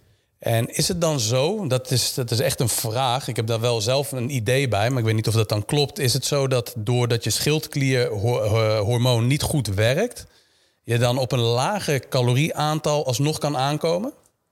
Of is dat, is dat ja, een- dus, dat is een heel mooie vraag die je stelt. Eh, zeker als je het iets hebt van goh, mijn hormonen werken tegen me. Mhm. Eh, daardoor kan ik niet afvallen. Ja, dan leg je natuurlijk altijd, als je het buiten jezelf gaat leggen, dat is niet wat je wil. Ja. En dan, dan, dan, dan, dan ga je zeker, hè, de kans op resultaat is daarbij heel klein. Ehm, hormonen kunnen je het een stuk moeilijker maken met, eh, met afvallen. En dat geldt eh, voor mensen die gewoon buiten vrij rondlopen in onze obesogene omgeving. Dat geldt niet voor mensen die apart gezet worden in een hokje en een rantsoen via een luikje krijgen. Ehm, als je het hebt over trage schildklier, daar wordt natuurlijk vaak, vaak naar verwezen. Ehm, dat is eigenlijk wat er dan gebeurt. De stofwisseling wordt iets trager. Maar het is niet zo dat je stofwisseling naar bijna nul gaat. Ik bedoel, dit wordt een Ja. klein beetje lager. Dat is niet de reden waarom mensen zoveel aankomen als ze een trage schildklier krijgen. Er gebeurt iets anders. Je krijgt namelijk een, eh, een ander stofje, serotonine, een pretstofje waar je je lekker door voelt. Wordt vaak bij trage schildklier een stuk lager, waardoor je wat eh, depressief kunt voelen. En dat zorgt ervoor dat mensen dat weg proberen te eten. Veel mensen die op een gegeven moment een trage schildklier gaan krijgen, die Ja, die gaan vervolgens dat uh, op een andere manier dus compenseren. En het wil niet zeggen dat uh, een persoon dan een slap karakter zou hebben. Nee, als hormonen tegen je werken, het wordt een stuk moeilijker om bestand te zijn tegen die verleiding en noem maar ja, op. Maar dat is dan de reden. Ja, dat is de reden. Dus iemand moet, die dat heeft, moet nog veel gemotiveerder zijn dan een persoon die een goed werkende schildklier heeft. Dus, dus besef, alleen je moet het niet zo draaien dat je vervolgens de schuld helemaal buiten jezelf gaat leggen. Want, want hormonen op, op vetpercentage, wat ze doen, is je hebt de ruststofwisseling, is een klein effect. Hè, hoeveel verbruik je lichaam nou in rust? Daar hebben hormonen invloed op. Daarnaast kunnen hormonen calorieën wat meer richting spiermassa sturen en wat minder richting vetmassa. Als je testosteron op peil is bijvoorbeeld, hè, dan kun je wat meer in spiermassa gaan op, opvangen. En dat is voor je lichaamssamenstelling dan beter. En honger en verzadiging is ontzettend onder invloed van hormonen. En dus als je hormonen je tegenwerken, dan heb je een uh, lage ruststofwisseling. Dan gaan calorieën wat meer richting je vetmassa dan je spiermassa. En vervolgens uh, heb je veel meer hongertrigger ja. dan een andere persoon. Ja, het is wel mooi dat je dat zo toelicht. En eh, die, dat idee had ik ook al een beetje. Alles wat ik dan uh, heb geleerd en uit ervaring spreek. Maar ik kom toch nog wel eens tegen dat mensen zeggen ook... dan ben ik wel voorzichtig. Dan misschien is de, in het ziekenhuis dan een, ja, een, een conclusie getrokken... of ze hebben bepaalde medicijnen die er dan voor zorgen ja. dat ze aankomen. Maar dat, dat is dus gewoon niet zo. Nou, dit, is, wat je wel kunt zeggen, gewoon van je hebt een extra moeilijkheidsgraad. Dat is wel, ja, precies. En ja. het anders om te zeggen van je komt, je, je hebt geen invloed en het is, uh, je komt aan zo, wat, je, wat je ook doet, je komt toch aan. Nee, dat is dat, niet dat het gewoon nee, want Zeker is, niet. Dus uh, dat, dat, dat, daarmee kom ik op de volgende vraag. Uh, om af te vallen of aan te komen, is je calorieinname leidend. Absoluut. Precies, oké. Okay. Alleen, uh, wat ik dus zeg, hormonen doen iets met calorieën. En, en, en daar moet je soms wat mee. Als hormonen uit balans gaan en je, ja, je kunt gewoon je dieet niet volhouden daardoor. Of je ruststofwisseling is op een laag pijl, waardoor je net niet optimaal je, je resultaat haalt. Of uh, ja. je kunt heel moeilijk spiermassa aankomen als je weinig testosteron hebt. Ja, ja dat is natuurlijk caloriebalans belangrijk, maar ze zijn allebei belangrijk. En dat ja. is eigenlijk waar ik de eerste jaren zo ontzettend tegen heb moeten vechten. Want ja. uh, de, in, mijn, boek heb ik dit altijd zo verteld. Alleen er werd een soort van uh, switch gemaakt dat ik zou zeggen dat uh, calorieën niet boeien. Als je hormonen in balans zijn, kun je eten wat je wil. Dat ik heb, heb, dat ik heb, ik, gezien, nooit, ja. heb ja. ik nooit gezegd. En dat is natuurlijk iets, ja, daar, daar kom je niet, uh, niet zomaar uit. Hè? Want ik heb natuurlijk begin met mijn eerste boek veel media gepakt. Etje Boulevard, noem maar op. En op een gegeven moment dan wordt iets net verkeerd verteld. En dan, dan, dan zit je daar jaren tegen te, te vechten. Alleen dus caloriebalans is, uh, is, is, is leidend, maar hormonen doen iets met calorieën. Ja, dus, dus goed ook om je hormonen in balans uh, te krijgen. En uh, heb je ook een check? Dat je bijvoorbeeld een checklist hebt op, op je website bijvoorbeeld?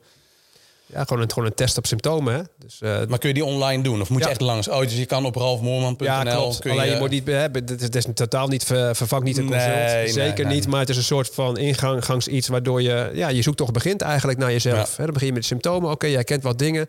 Ga je verder lezen. Ja. En in feite kun je bij mij zonder iets te ko gekocht te hebben, kun je al, joh, dan kan je weken zoet zijn op mijn site met alle blogs die ik geschreven heb. Dus uh, ja, Ja, laagdrempelig dus- beginnen.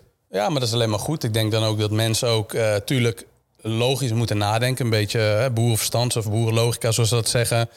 Wanneer je moe bent, kijk gewoon of je voldoende slaapt. In ieder geval 7 tot 8 uur, hè, denk ik, per nacht. Wat... Nou, geval, wat ik vooral belangrijk vind, ook niet alleen het aantal uur, maar vooral uh, standaard tijden slapen en, en, wakker worden. Gewoon een ritme, een dagritme. Hormonaal is cruciaal. Ja. Is uh, dan een ritme belangrijker dan het aantal uren? Uh, denk ik zelf wel, wat ik in de praktijk zie. Ik merk ritmeverschuivingen. En hoe ouder je wordt, hoe meer, meer moed je daarmee hebt. Dat ja. natuurlijk eigenlijk micro-jetlags zijn het dan. ja. Maar het, eh, normaal gesproken, als je je lekker wil voelen... dan heb je s'nachts veel melatonine aanmaak.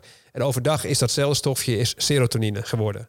En serotonine voel je je lekker door. Dus als jij een goed dagritme hebt... dat, dat, dat maakt de kans op depressie ook kleiner. En dat je, dan voel je je overdag beter. En je gaat minder snaaien vaak als je je beter voelt. Ja. De meeste mensen. Dus het is niet alleen uh, doordat je dan te weinig slaapt... maar ook door uh, hormonaal gezien. Ja, dus hormonaal ook, maar, maar ook overdag. Dan wil je juist veel daglicht zien, zoveel Ja. mogelijk. En je wil ook actief zijn. En dat zijn dingen die, als je dat overdag goed doet, slaap je s'nachts weer lekker. En het kan zijn dat je op een gegeven moment in een heerlijk ritme terechtkomt. En Ja. dat uh, ja, zullen mensen denk ik wel herkennen. Ja.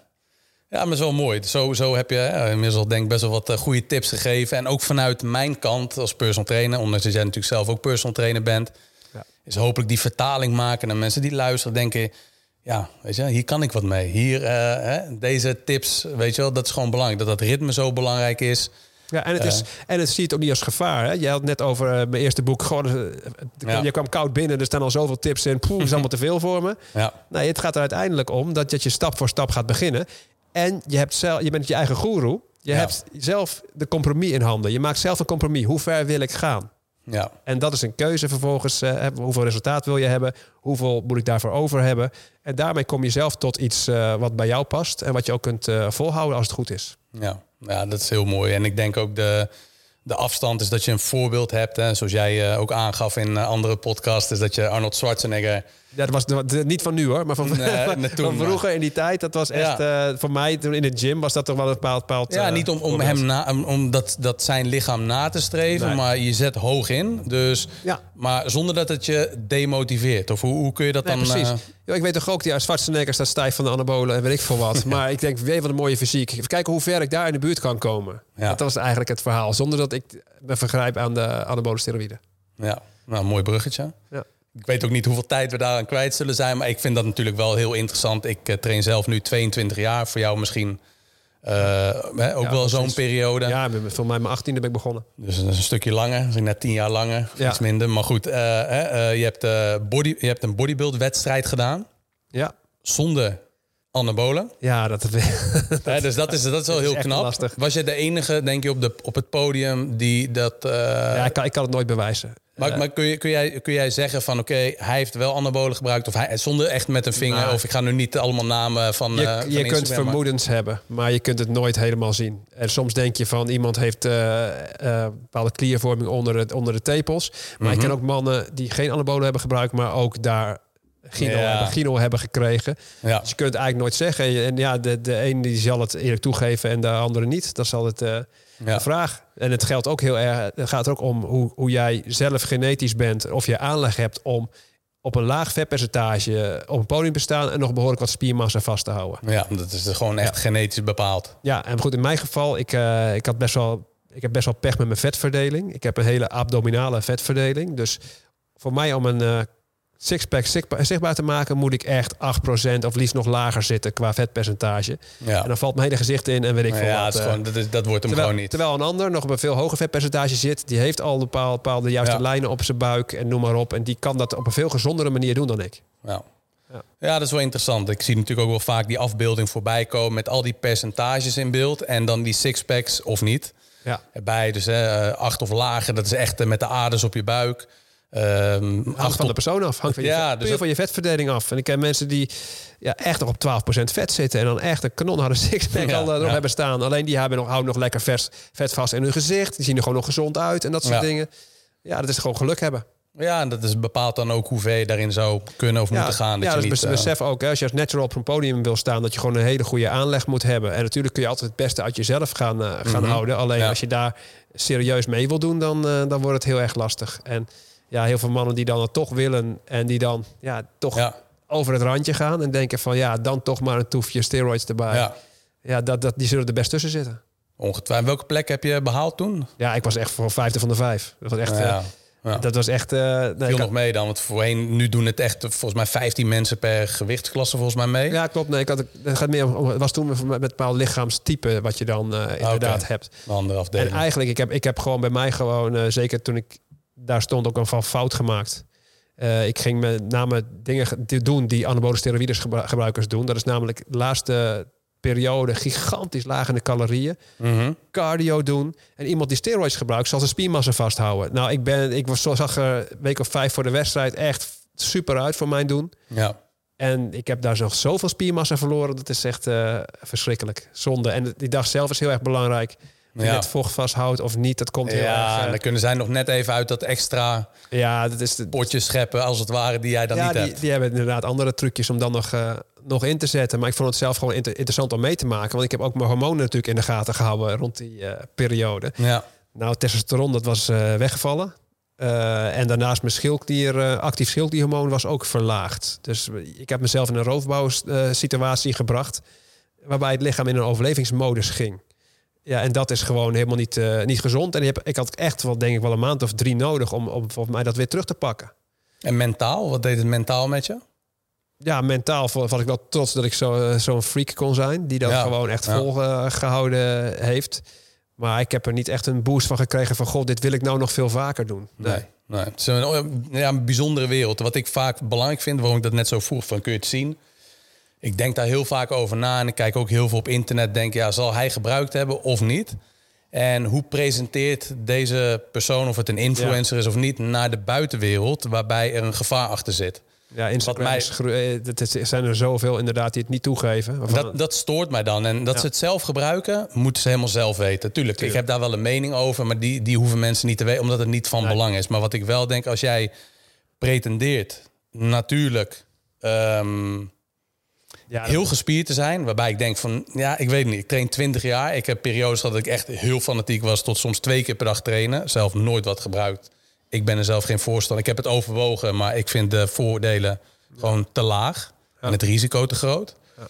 Uh, maar ja, als je als ja, coach of influencer uh, ja, doet alsof het door eiwitten komt en creatine en kip en rijst, zoals ja, dat, dat ook. Uh, veel, maar va vaak ook de, inderdaad de sponsoring hè, met, de, met de, de eiwitpoeders en noem maar op. Die dan iedereen denkt van, oh, als die dat zo doet, dan ga ik nadoen. En, ja. en dan vervolgens ja, loop jij er als een, als een magere sprinkhaan bij. Ja. En je krijgt het niet voor elkaar om, om die massa erop te zetten. Ja. En zeker, het hangt natuurlijk van je lichaamstype af. Um, alleen je ziet daar natuurlijk uh, bepaalde voorbeelden die en een hoge spiermassa hebben en gewoon ieder vezeltje zichtbaar hebben. En dat, dat, daar moet je wel ontzettend goede genen hebben, wil je dat inderdaad uh, ja. voor elkaar krijgen. Ja, en ik denk ze, dat... bestaan, ze bestaan geheid, maar ook een heleboel niet. Vaker niet dan wel. dat is wel mijn vermoeden. Ja. ja, en ik denk dat mensen het ook wel onderschatten. Is de um, de commitment die daar nog bij komt kijken. Ah, dus iemand die echt helemaal podium klaar is. En ik denk ook dat er een paar echt uitschiet in Nederland. Waarbij ik denk, nou je hebt gebruikt, maar jij bent wel echt ziekelijk gespierd. Ja. Um, het is niet alleen maar even van oké, ik uh, spuit anabolen in en ik word zo gigantisch gespierd. Want er zitten natuurlijk ook risico's aan. En je moet, die discipline wordt misschien nog, moet misschien nog wel veel groter zijn. Nou ja, er zijn natuurlijk ook uh, die anabolen gebruiken, maar dat minimaal doen. Mhm. En voor de rest alles optimaliseren. Hun training, hun voeding, noem maar op. Dat is echt heel erg moeilijk. Maar je hebt ook jongens die de meest zware kuren erop zetten... en hun leefstijl vervolgens dan uh, kunnen laten ja, versloffen een beetje. Ja. En er nog steeds keihard bij staan. Alleen die, die nemen gewoon meer risico. Ja want er zijn natuurlijk heel veel bijwerkingen die kunnen, kunnen optreden. Natuurlijk je eigen aanmaak kan op een gegeven moment van testosteron kan daar ook onder lijden. Je bent er natuurlijk uh, aan het afkuren. Uh, na de kuur ben je vervolgens weer een ander middel aan het gebruiken om je eigen productie weer wat uh, te verhogen. Maar ja, het kan zijn dat je onvruchtbaar wordt. Het kan zijn dat je ja, je hart dat die bepaalde problemen gaat, gaat krijgen. Zoals? Of heb je, heb je dat wel eens meegemaakt? Nou, kijk, je hart, je vezels in je hart kunnen erop reageren, maar ook je hart kan zelf groter worden. Het is natuurlijk ook een spier. Mhm. Dus dat, daar, als je kijkt naar uh, de gemiddelde bodybuilder, dat is bijna allemaal hartaanval uiteindelijk. Hè? En dat, dat gaat echt om die jongens die, die de hoogste doseringen ever ja, uh, naar ja. binnen zetten. Hè? Het is niet een, een, een Hollywoodster die even voor een bepaalde film net even iets harder wil zijn, iets droger. En ik denk ook uh, ja, dat er best wel mensen zijn die het verantwoord relatief doen. Alleen, kan dat wel? Het kan, het kan ik, oh, ik ben ongetwijfeld kan dat. Um, maar het is een risico, want dat gebeurt vaak niet. Maar, maar je gaat het blijft vaak niet bij één kuur. Dat is dus hele, dat vind ik wel echt heel belangrijk. En uh, inderdaad, om daar even op in te haken. Want er zijn natuurlijk ook jongere luisteren die nu denken van nou oké, dat. Ja, weet je wel, dat, uh, dat wil ik wel proberen. Maar dat, dat is dus het, het punt. En ik denk met bepaalde drugs en dergelijke, daar, ja. daar moet je het gewoon in, inschalen of onder schalen. Ja, want je denkt, het ging de, ja, ik doe het één keertje, even wat spiermassa eraan zetten. Daarna ga ik het met mijn training proberen vast te houden. Als ik, als ik daarna, hè, als ik weer niks meer gebruik. Alleen wat gebeurt er vervolgens? Je krijgt na die upper, krijg je een downer. Dus je krijgt eerst, die libido wordt beter, je, je voelt je sterk en, en, en, en hoog op de apenrots, dat gevoel dat je dan krijgt. En daarna dan gaat je eigen aanmaak krijgen even een, eh, een, een dip. En dan kun je je depressief voelen, libido valt juist weg en noem maar op. Ja, en Spiermassa zakt ook in? Of, ja, ja ook, ook dat wordt op een gegeven moment weer wat minder. En, en dan is de vraag van, oké, ben jij bestand tegen de volgende kuur?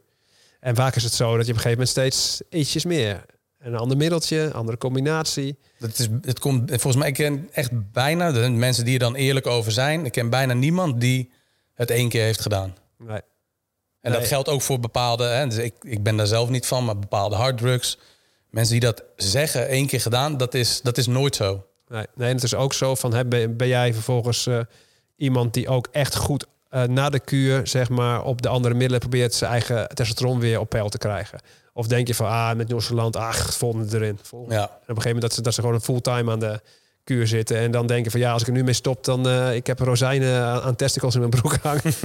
Die krijgen we nooit meer op gang. Ja. Dat is natuurlijk een heel ander uh, verhaal. Alleen ja, het is net zoals met, je bedoel, je kunt er wel heel negatief of zijn, noem maar op. Nou, de ene houdt van motorrijden, neemt risico. Ja. En de ander heeft op dit vlak wat meer risico uh, ja, het is ook prima. genomen. Dus dat is ook de keuze. Ik snap heel goed dat, uh, dat uh, Hollywoodsterren, dat, dat, dat Dwayne Johnson denkt van ja, met het risico dat ik loop, mijn leven is er wel op een bepaalde manier door veranderd. Ik neem die keuze. Alleen ja. ja, hij moet er niet vervolgens gaan doen alsof hij niet gebruikt. Nee, nee, maar ik denk ook niet dat mensen bij hem twijfelen of hij ooit wat heeft gebruikt. Nee, dat, dat scheelt inderdaad. maar goed, bij mensen bij wie er wel twijfel is. Kijk, iedereen wat je zegt moet het zelf weten. Maar ik denk dat het goed is ook om te achterhalen. Waarom wil je gaan gebruiken? En ik denk ook dat mensen die ik ook wel eens hier binnen heb gehad... ja, zou je het doen? Heb je het wel eens gebruikt? Zeg ik ook maar, laten we even gaan zitten en te kijken van... oké, okay, uh, hoe slaap je? Hoe leef je? En als, als je dat gesprek al niet goed doorkomt... moet je, moet je daar ook al überhaupt niet over nadenken. En het komt ook vaak wel vanuit een bepaalde onzekerheid. Ik ben ook Tuurlijk. niet per se vanuit onzekerheid gaan trainen. Mijn moeder kreeg een hernia 20 jaar geleden... Uh, was geopereerd, moest gaan sporten. Zo is voor mij de kennismaking bij All In in Utrecht. Ja, heb ik, ook, heb ik ook getraind. ja, als ergens veel gebruikt werd, was het daar wel. Ja, misschien heb je wel gezien daar. Ja. Zou goed kunnen. Nou, het was voor mij ja, 20 jaar geleden. Zou kunnen, ja. Dus dat, maar weet je, dat is... Daar werd natuurlijk volle bak gebruikt. En het was een, echt een klassieke bodybuild gym. Een beetje Amerikaans gevoel uh, kreeg ik Ja, in die begintijd, ja. Klopt, ja. Dus, uh, maar goed, daar ben ik ermee in aanraking gekomen. Maar goed, mensen die, uh, die beginnen met trainen of weet je wel, uh, je kan zoveel zelf doen. En dan wat jij dan in deze podcast aangeeft, je kan je hormonen zo goed beïnvloeden. En kijk ook gewoon wat de reden is dat je bent gaan trainen. Of is het vanuit onzekerheid? Of misschien is je testosteron op het moment dat je dat overweegt best wel laag. Mm -hmm. Dat, dat zou ja, kunnen. En, zo. En, en dan ga je het gebruiken. En dan nadat je het hebt gebruikt, ja, wat je zegt, misschien maak je dat dan zelf niet meer aan. Dan ben je verder van huis dan voor die kuur. Ja. Dat is het risico, wat, wat zeer aannemelijk is. Dat is inderdaad zo. Dat zal ieder, bij ieder persoon een ander effect geven. Het belangrijk is ook als trainer een bepaald verwachtingspatroon mee te geven. Wat kun je bereiken als natural? En als je het doel is, uh, in het begin ben je, heb je meestal als doel bijvoorbeeld de mens health cover. Dat is zeg maar Ja. dat, dat, dat lichaam. Als je genetisch een beetje gunstig in elkaar zit, dan is dat prima uh, te bereiken. Ja. Alleen als je daar eenmaal bent, dan is de vraag van blijf je ditzelfde doel houden of ga je op een gegeven moment denken van ik wil nog groter. En, en, Ja, en, ja. ja, en dan op een gegeven moment dan loop je tegen de, de begrenzingen van je eigen lijf aan. Ja. En dan is de keuze, ga, ga je het pakken of niet? Dat is wat je soms ziet. Ja. Maar wat, wat meestal gebeurt, is dat er gewoon ge- ja, geen, te weinig moeite willen doen voor het resultaat. En denken, ik wil snel resultaat en ik ga onmiddellijk eh, Ja. dit inzetten. Ja. Ja, ja, en ik weet zelf ook dat eh, vanuit mijn eigen eh, verhaal, ik was eh, sociaal helemaal niet zo'n sterke jongen vroeger. Heb ik nou intussen is dat een van mijn sterkere punten eh, ja. geworden. Ik studeerde in Wageningen, was echt wel een behoorlijke nerd ook. Ehm, en ja, ik had moeite met, met, met vrouwen in contact komen en, en niet genoeg zelfvertrouwen om dat te doen. En ik dacht van als ik nou, nou gespierd word, ja, dan, is, dan in één keer dan lukt het Ja. allemaal. Ja, en, en die leeftijd ook. I- Iedereen Ja. die nu luistert, dat, dat moet jij maar even bevestigen of dat zo is. Maar als je 18 bent, dan word je toch helemaal overspoeld door testosteron? Of als jongen zijnde? Ja, Of is dat niet altijd zo? meestal is het testosteron inderdaad wel, wel eh, hoog. Maar het wil niet per se zeggen dat je libido dan ook hoog is. Want, want Nee, kijk, precies, ja. een voldoende testosteron zorgt voor potentie. Dat is zeg maar dat het kan functioneren. Ja. Libido heeft ook met mentale factor te maken. En, en daar zit nog een heleboel tussen. ja. Dus dan is het sowieso goed om gewoon lekker te gaan trainen. En je, hoe ben je eigenlijk, of ja, hoe ben je, dat vraag ik gewoon aan jou. Hoe, jij, hoe ben jij eruit gekomen? Ik ben daar zelf uitgekomen op een gegeven moment gewoon door, door, door ervaring. Op een gegeven moment had ik dat lichaam. En ik denk, nou, dan zullen we wel in de rij staan voor me. en vervolgens kom je erachter dat eh, ja, je met een fantastisch lichaam nog steeds geen vrouwen krijgt als je het sociale niet, eh, niet hebt. Ja. Maar heeft dat elkaar versterkt? Heb je bijvoorbeeld eerst gewerkt aan je fysiek en voor je eigen gevoel? En ben je daarna bijvoorbeeld makkelijker met mensen? Of heb je gewoon, hoe heb je uit dat sociale stuk? eh Ja, ik denk dat ik ook gewoon, gewoon, gewoon ouder werd op een gegeven moment. En je, je, ja, je ontwikkelt je gewoon beter. En ik denk dat heel veel, veel jongens van, van eh, de 18 jaar en dat soort leeftijden... dat je daar best een achterstand hebt op, hebt op de gemiddelde vrouw. Ja. Qua, qua sociaal en, en, en doe maar op. Tenminste, dat had ik sowieso. En ik, heel veel van mijn vrienden hadden dat ook inderdaad. Nou, en later dan, eh, dan, dan ga je eerst aan de fysieke, fysieke kant te proberen. Denk van dit, nou, dan hoef ik ook niet meer sociaal te zijn. Als ik, eh, maar vervolgens kom je erachter dat, ook, ook al heb je, zou ik dat lichaam niet hebben. Als ik nou gewoon geïnteresseerd ben in een vrouw, dan is dat veel meer waard dan het lichaam. Ja. Want ja. ma- mannen die, die ik, eh, zeker als je naar Schwarzenegger kijkt in die tijd, dan was het meer van, goh, ik ben een soort van, van, van beeld, ideaalbeeld. En de vrouwen die komen naar mij toe, ik hoef niks te doen. Ja. En vervolgens blijkt het in de praktijk helemaal niet zo te werken. Nee, nee, nee. dat- Nee, dus ik denk dat heel veel, heel veel jongens gaan dit ook, eh, denk ik, ervaren in hun leven. Ja, die, die, die zullen dat zeker ervaren. Je hebt ook wel een mooie eerder benoemd, is dat eh, het risico van socialer worden natuurlijk een goed risico is. Dat is meer testosteron, toch? Dat je door Ja. sociaal, sociaal contact maak je ook meer testosteron aan. Ja, als je kijkt naar de apenrots en eh, zeker in het dierenrijk ook. Het gaat niet om of, hè, voor, hoe hoe groot is je auto eh, to, to- of welk verhuis heb je. Het gaat er meer om van de le- leidende eh, aap, de alfa-mail. hè, die, die heeft gewoon veel meer sociale contacten om zich heen. En die heeft heel veel meer basisbehoeftes in het leven vervuld. En een basisbehoefte is niet een grote auto. Dat is het zeker niet. Het gaat dan om eten. Het gaat om waardering, voort- oh, dat soort dingen allemaal. Voortplanting? Of dat niet per se? Dat het, is wel, later. het is wel goed als je bevestigd wordt door in contacten. En hoeft niet per Mhm. se seksueel contact eh, te zijn. Eh, maar je merkt wel, hè, flirten en dat soort dingen. Als je aandacht krijgt, dat helpt inderdaad. Als je nou onderzoeken kijkt, zeker wel. En het kan ook zijn dat als je monogaam bent... Dus, hè, als je als, eh, Ja, ja. monogaam bent als man... en je kijkt niet meer om je heen, dat is funest voor je testosteron. Krijg je er een kind bij, is het helemaal eh, ellende. Ja. Dus het is belangrijk, ook al heb je een hele goede, leuke relatie... dat je wel in ieder geval nog een beetje geïnteresseerd blijft in, in vrouwen. En flirten en dat soort dingen moet je ze als man en vrouw elkaar toestaan. Dat is heel erg Ik, belangrijk. eh, ik, zag, ik zag het voorbij komen. Ja, natuurlijk heeft iedereen daar zijn eigen opvatting over. Stel je voor dat je Nou, zegt van... niet- op testosteron. Het is gewoon wetenschappelijk bewezen dat... dat, ja, nee, maar ik bedoel in de zin van of, of dat wel of niet moet kunnen. Hè, dat stuk. Ja. Nee, maar dus, dat dat goed voor je testosteron is. Maar goed, stel je voor ook. Ja, kijk, iedereen heeft daar zijn eigen eh, standpunt in. Van wel flirten, niet flirten, wel naar vrouwen kijken, niet naar vrouwen kijken of praten. Ja. Ehm, maar goed, stel je voor dat dat, eh, dat dat er niet is. Wat zou je dan wel kunnen doen? Want dat, dat zag ik bij de vorige podcast. Ik- Daar wil ik nog even over eh, op inhaken. Van oké, je kan dus nog genoeg andere dingen doen. Dus je niet krachttraining heb je. Eh, Niet te vetarm eten. Ik denk dat dat ook een goede is. Hè, om gewoon je testosteron... eh, ja, je hebt ook wel zeker wat vet nodig. want ja. dat zie je heel vaak voorbij komen. Dat ik heel vaak mensen advies geef. Je je moet echt vet eten. Ja, dus, En dat ze schrikken. Dat ze zeggen, huh, maar dat, dan word je... Nee, dat, dat is goed voor je ja, testosteron. en soms wat een beetje tegenstrijdig met het medig, medig eh, voedingsadvies is inderdaad dat een beetje LDL-cholesterol wat stijgt, dat het soms voor je hormonen wel gunstig kan zijn. Je moet alleen ervoor zorgen dat je niet allerlei ontstekingen op je vaatwand hebt. Ja. dat is niet zo goed als je cholesterol, LDL-cholesterol dan, eh, dan stijgt. Alleen die ga je weer verlagen met je totale gezonde leefstijl die je aan het doen bent. Hè. Dus, eh, ja. dus dat is, eh, ja, Ja, maar zo mooi. En dat is echt een, eh, een, een grappig onderwerp altijd. Hè? Dat stukje ook eh, met de mannen, testosteron. En, Ja, maar je bent dus, dus eh, testosteron, dat ben je op al die pijlers ben je bezig. ja. En je zei het rare dingen buiten wat je denkt misschien voeding en training. Is dat als je promotie maakt op je werk, ik heb een leidinggevende positie, testosteron ook omhoog gaat. En andersom, Ja. als je degradeert ergens in, dan wordt die ook weer lager. Dus Ja. ook dat, eh, eigenlijk als personal trainer, het gesprek daarover is Ja. ook belangrijk. Die vind, ik- die vind ik heel mooi. Dat, eh, dat komt ook naar het volgende brugje. Dat heb je vaker besproken. Toen dacht ik, ja, dat is een hele goede om echt even aan te halen. Ehm, ik spreek ook met veel mensen. eh, die vinden mij misschien een beetje irritant... omdat ik altijd ambitie heb, altijd verder wil. Ik word daar heel gelukkig van. Maar goed, dan hebben zij zoiets van... ja, Weet je, bij jou is er ook altijd wat aan de hand. Hè? Nogmaals, ik word er heel blij van. Als zij niet, moet zij weten. Maar dat heeft dus ook invloed op je testosteron. Dus als jij dus op een gegeven moment zegt... nou, ik ben gewoon tevreden met mijn leven zoals het nu is... helemaal prima. Hè? Dat heb je toen ook benoemd. Klopt, maar je moet niet eh, gezapig worden, zeg maar. Want wat is dan het risico dat eh, het gebeurt als je genoegen neemt met het leven? Hè, Je moet, moet natuurlijk wel gelukkig zijn met wat je hebt. Ja, Maar natuurlijk, genoeg- maar je moet altijd eh, uitdagingen en doelen hebben eh, om, om, naar, om naar te streven. Als je dat niet hebt, dan, dan wordt het allemaal langzaam minder hoor. Dan gaan al je hormonen raken sneller uit balans. Ja, en dan, dan, dan kun je wel in, in, een- in een stoel gaan zitten. Ik ben helemaal tevreden, maar je, je zakt langzaam als een poef in elkaar. Ook je spiermassa Ja. neemt af en noem maar op. Ja, Maar hoe komt dat dan?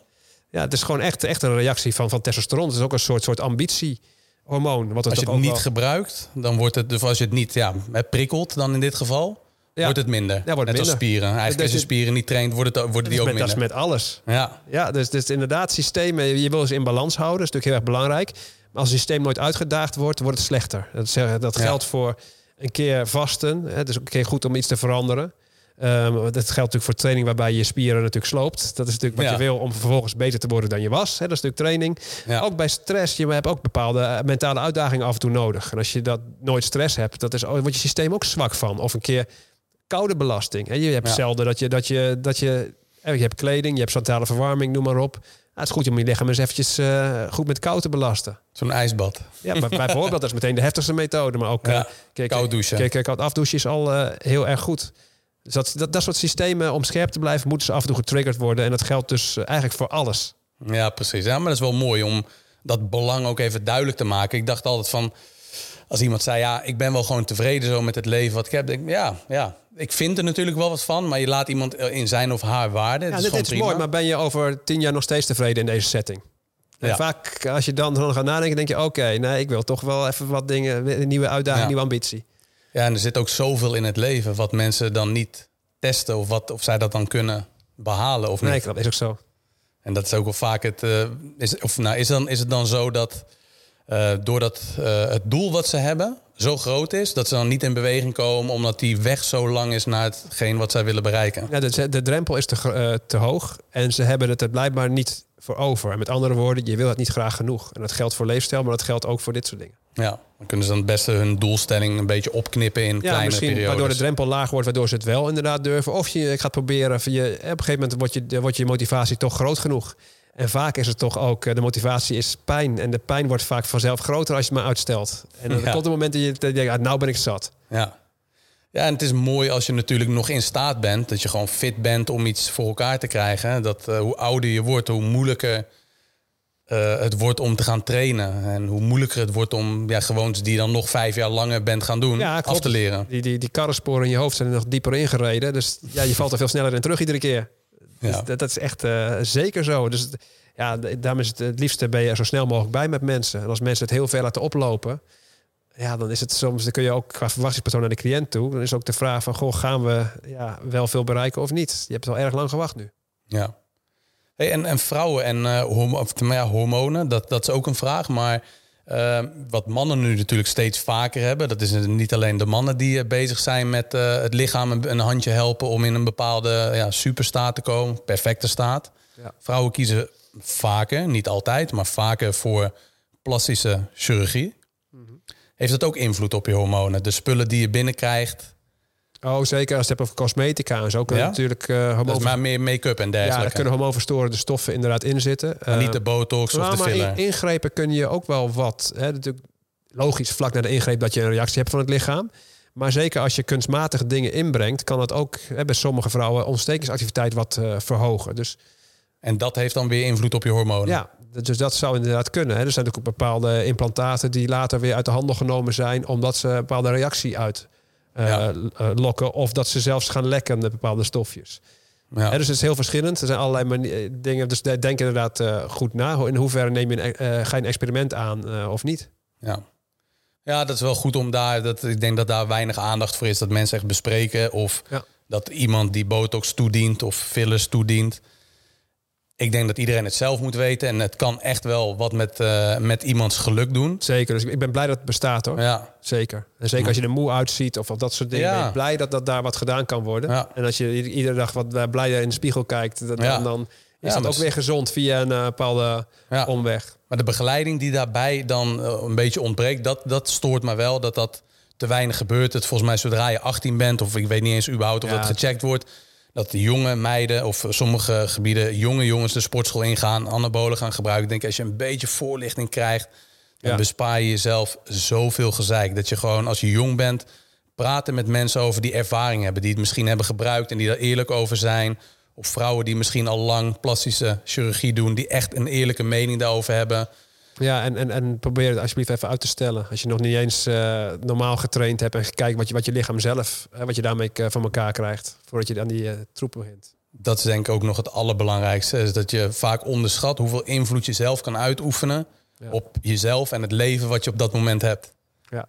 ja, en de vraag is ook van, van misschien dat je een bepaald doel nu hebt, maar als je een tijd bezig bent, dat je wel tevreden bent met dat natural lichaam en dat niet meer hebt. En dan ja, had je misschien wel in de tussentijd allerlei chemicaliën in jezelf gedouwd.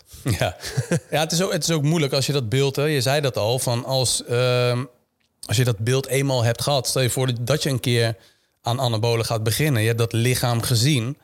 Veel succes ermee om dan weer terug te gaan naar je oude lichaam. Want dat, ga je dan, dat wil je dan nooit meer. Nee, dat is dus voor veel mannen toch eh, inderdaad, eh, het probleem. Ja. En, en ook het feit dat je lichaam vaak, wat ik vaker heb gezien, eh, verandert in minder dan hoe het was voordat je dat zou gaan gebruiken. Ja, dat kan inderdaad. Hè, dat, dat je toch de, de aanmaak van testosteron niet meer op het oude pijl gaat krijgen. Ja. Dat, dat komt voor. En hoe, hoe meer kuur en hoe zwaarder die was, hoe groter de kans dat het gebeurt. Ja, en als je je huid, die zet natuurlijk ook uit. Alles. Maar besef hormonaal, ehm, met leefstijl, dan vraag je het lichaam om hormonaal beter in balans te komen. Met anabolen dwing je het lichaam. En als Ja. je het lichaam dwingt, dat wil die niet, die gaat een tegenreactie geven. In dit geval door zijn eigen aanmaak eh, te stoppen. hè, testosteron. Van testosteron, maar ook daarnaast eh, wordt ook door, als je het toedient, wordt ook je eigen aanmaak van zaadcellen wordt daarmee eh, geremd. In ieder geval vruchtbaarheid wordt er een stuk minder door. Dat is natuurlijk een ding wat gebeurt. Maar ook heel veel andere systemen in het lichaam wat we misschien niet eens weten, wat, wat tegen gaat werken. Ja, Het, ja. is, het, is het experiment wat je aangaat. Want wat, wat gebeurt eigenlijk? Hè? Dat wilde ik nog wel. Ik weet niet of jij dat heel, heel erg in detail weet. Maar weet je precies wat er gebeurt? Eh, natuurlijk, hè, iemand maakt de keuze. Gaat in de sportschool. eh, vraagt aan de grootste bodybuilder die daar loopt. Ja. Van, hey, eh, weet jij toevallig waar ik eh anabolen kan kopen? Of toegediend kan krijgen? En dan, en dan zijn het allerlei middelen... wa- Ja. waarvan wij niet weten of het komt Nee. niet bij een... eh, Nee, en ik, en ik ken heel verschillende. En, en de ene persoon die, die zegt van... eh, raad me maar aan, geef me het spul, ik, ik, ik knal het erin. Of eh, spuit het in, of ik neem het in. En eh, weer een ander, dat is een, bijna een farmacoloog, die heeft het helemaal uitgezocht. En die weet alle verschillende vormen van, van, die je toe kunt dienen. Wat het allemaal doet, wat de bijwerkingen zouden kunnen zijn. En, en die zijn natuurlijk een stuk bewuster bezig meestal... dan de personen die dat niet doen. Ja, ja Dus dus dat- ja, als, je het, als je het dan überhaupt gaat doen, ik raad het af. Daar, daar ben ik heel stellig in. Eh, omdat je veel zelf kan bereiken en de mentale eh, problemen daarachter, Ja, eh, die moet je eerst onderzoeken. En zodra je die behandeld hebt, of het, eh, het mentale stukje, dan is, ja, dan is het vaak al niet meer nodig om nee, precies. anabolen te gebruiken. Maar goed, als je het dan toch gaat doen, Ja, onderzoek echt jezelf alles. echt gewoon eh, een jaar lang. En in dat Geloof jaar, ja, niemand, zoek het zelf uit. En dat je, dat je er zelf helemaal bewust bij bent van wat je aan het doen bent. Ja, ja, ja, dat is het enige wat wij dan mee kunnen geven als coach. En, ja, maar echt top. Ik, ik, denk, ik denk, ja, ik weet niet, ik heb zelf heel veel gevraagd. En eh, ik, eh, ja, ik, ik kan eigenlijk weinig toevoegen aan al het moois wat jij eh, hebt gedeeld. Dankjewel. Ik weet niet of jij zelf nog iets hebt eh, toe te voegen. Ik zeg van, nou, ik heb binnenkort, eh, wat je zei, je gaat eh, twee boeken samenvoegen. Maar toch Ja, wel voor mannen en vrouwen uitbrengen. Het wordt een hormoonfactor basisboek. Dan heb ik eh, drie hardcovers. Hormoonfactor basisboek. Dan heb ik een spe- special, de testofactor voor mannen en hormoonlast voor vrouwen, vrouwen voor de vrouw dus. Mhm. Eh, ik heb nog een klein boekje, is de boodschappencoach dan ernaast eh, liggen voor de supermarkt om mee eh, Ja. te nemen. Ik heb ook allerlei producten die eh, steeds meer in de supermarkt terechtkomen. Dus ik ben met een eigen lijn bezig. Ralph Jane, die komt binnenkort uit met eh, allerlei gezonde, eh, glutenvrije, zuivelvrije, eh, mooie oplossingen die ik ga, ga bieden. En ligt- zonder, sorry dat ik je onderbreek, die, wat wel heel belangrijk om te benoemen, de producten die je hebt, je hebt natuurlijk heel veel glutenvrije, dat vergat ik even. Ja. glutenvrije en lactosevrije producten. Ja. Maar de meeste die in de supermarkt liggen, die bevatten weer allerlei andere trucjes die ook weer niet goed voor je zijn, toch? Dat, Nee, klopt. Dus heel veel bewerkte producten, eh, daar zitten natuurlijk allerlei is een compromis aan de gezondheidswaarde gedaan. Het kan vanwege prijs zijn of vanwege smaak of, of noem maar Ja. op. En ik eh, probeer, probeer zo min mogelijk compromis Mhm. eh, erop los te laten. En als er een compromis is, dan communiceer ik dat. En dat is natuurlijk iets wat meestal niet gedaan wordt. Hè. Je Ja. benoemt alleen maar de goede eigenschappen van een product en niet je compromis. Nou ja, dat, Ja. dat- ik ben daar helemaal transparant in. En ik hoop door meer alternatieven aan te bieden die gezond zijn, dat ook eh, ja, het gezond leven steeds makkelijker wordt. En, en ik denk dat, dat aan de ene kant mensen gemotiveerd maken belangrijk is, maar ook gezond leven zo makkelijk mogelijk maken in, eh, in de setting waarin we leven. Ja, ja. dat is echt top. Ja, en echt eh, wat ik al zei, een autoriteit. Je hebt zelf bodybuilding gedaan.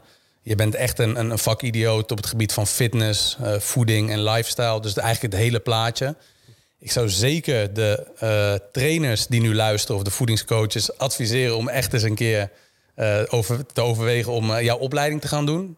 Ik volg je zelf al met heel veel plezier. En voor de luisteraars die zelf geen health professional zijn, personal trainer of voedingscoach, zeker de moeite waard om eens in te gaan duiken in wie Ralf Moorman is, mochten ze Ja. jou nog niet kennen. En, eh, joh, ga gewoon laagdrempelig dingen lezen en uiteindelijk kom je toch in die fuik terecht en dan doe je alles.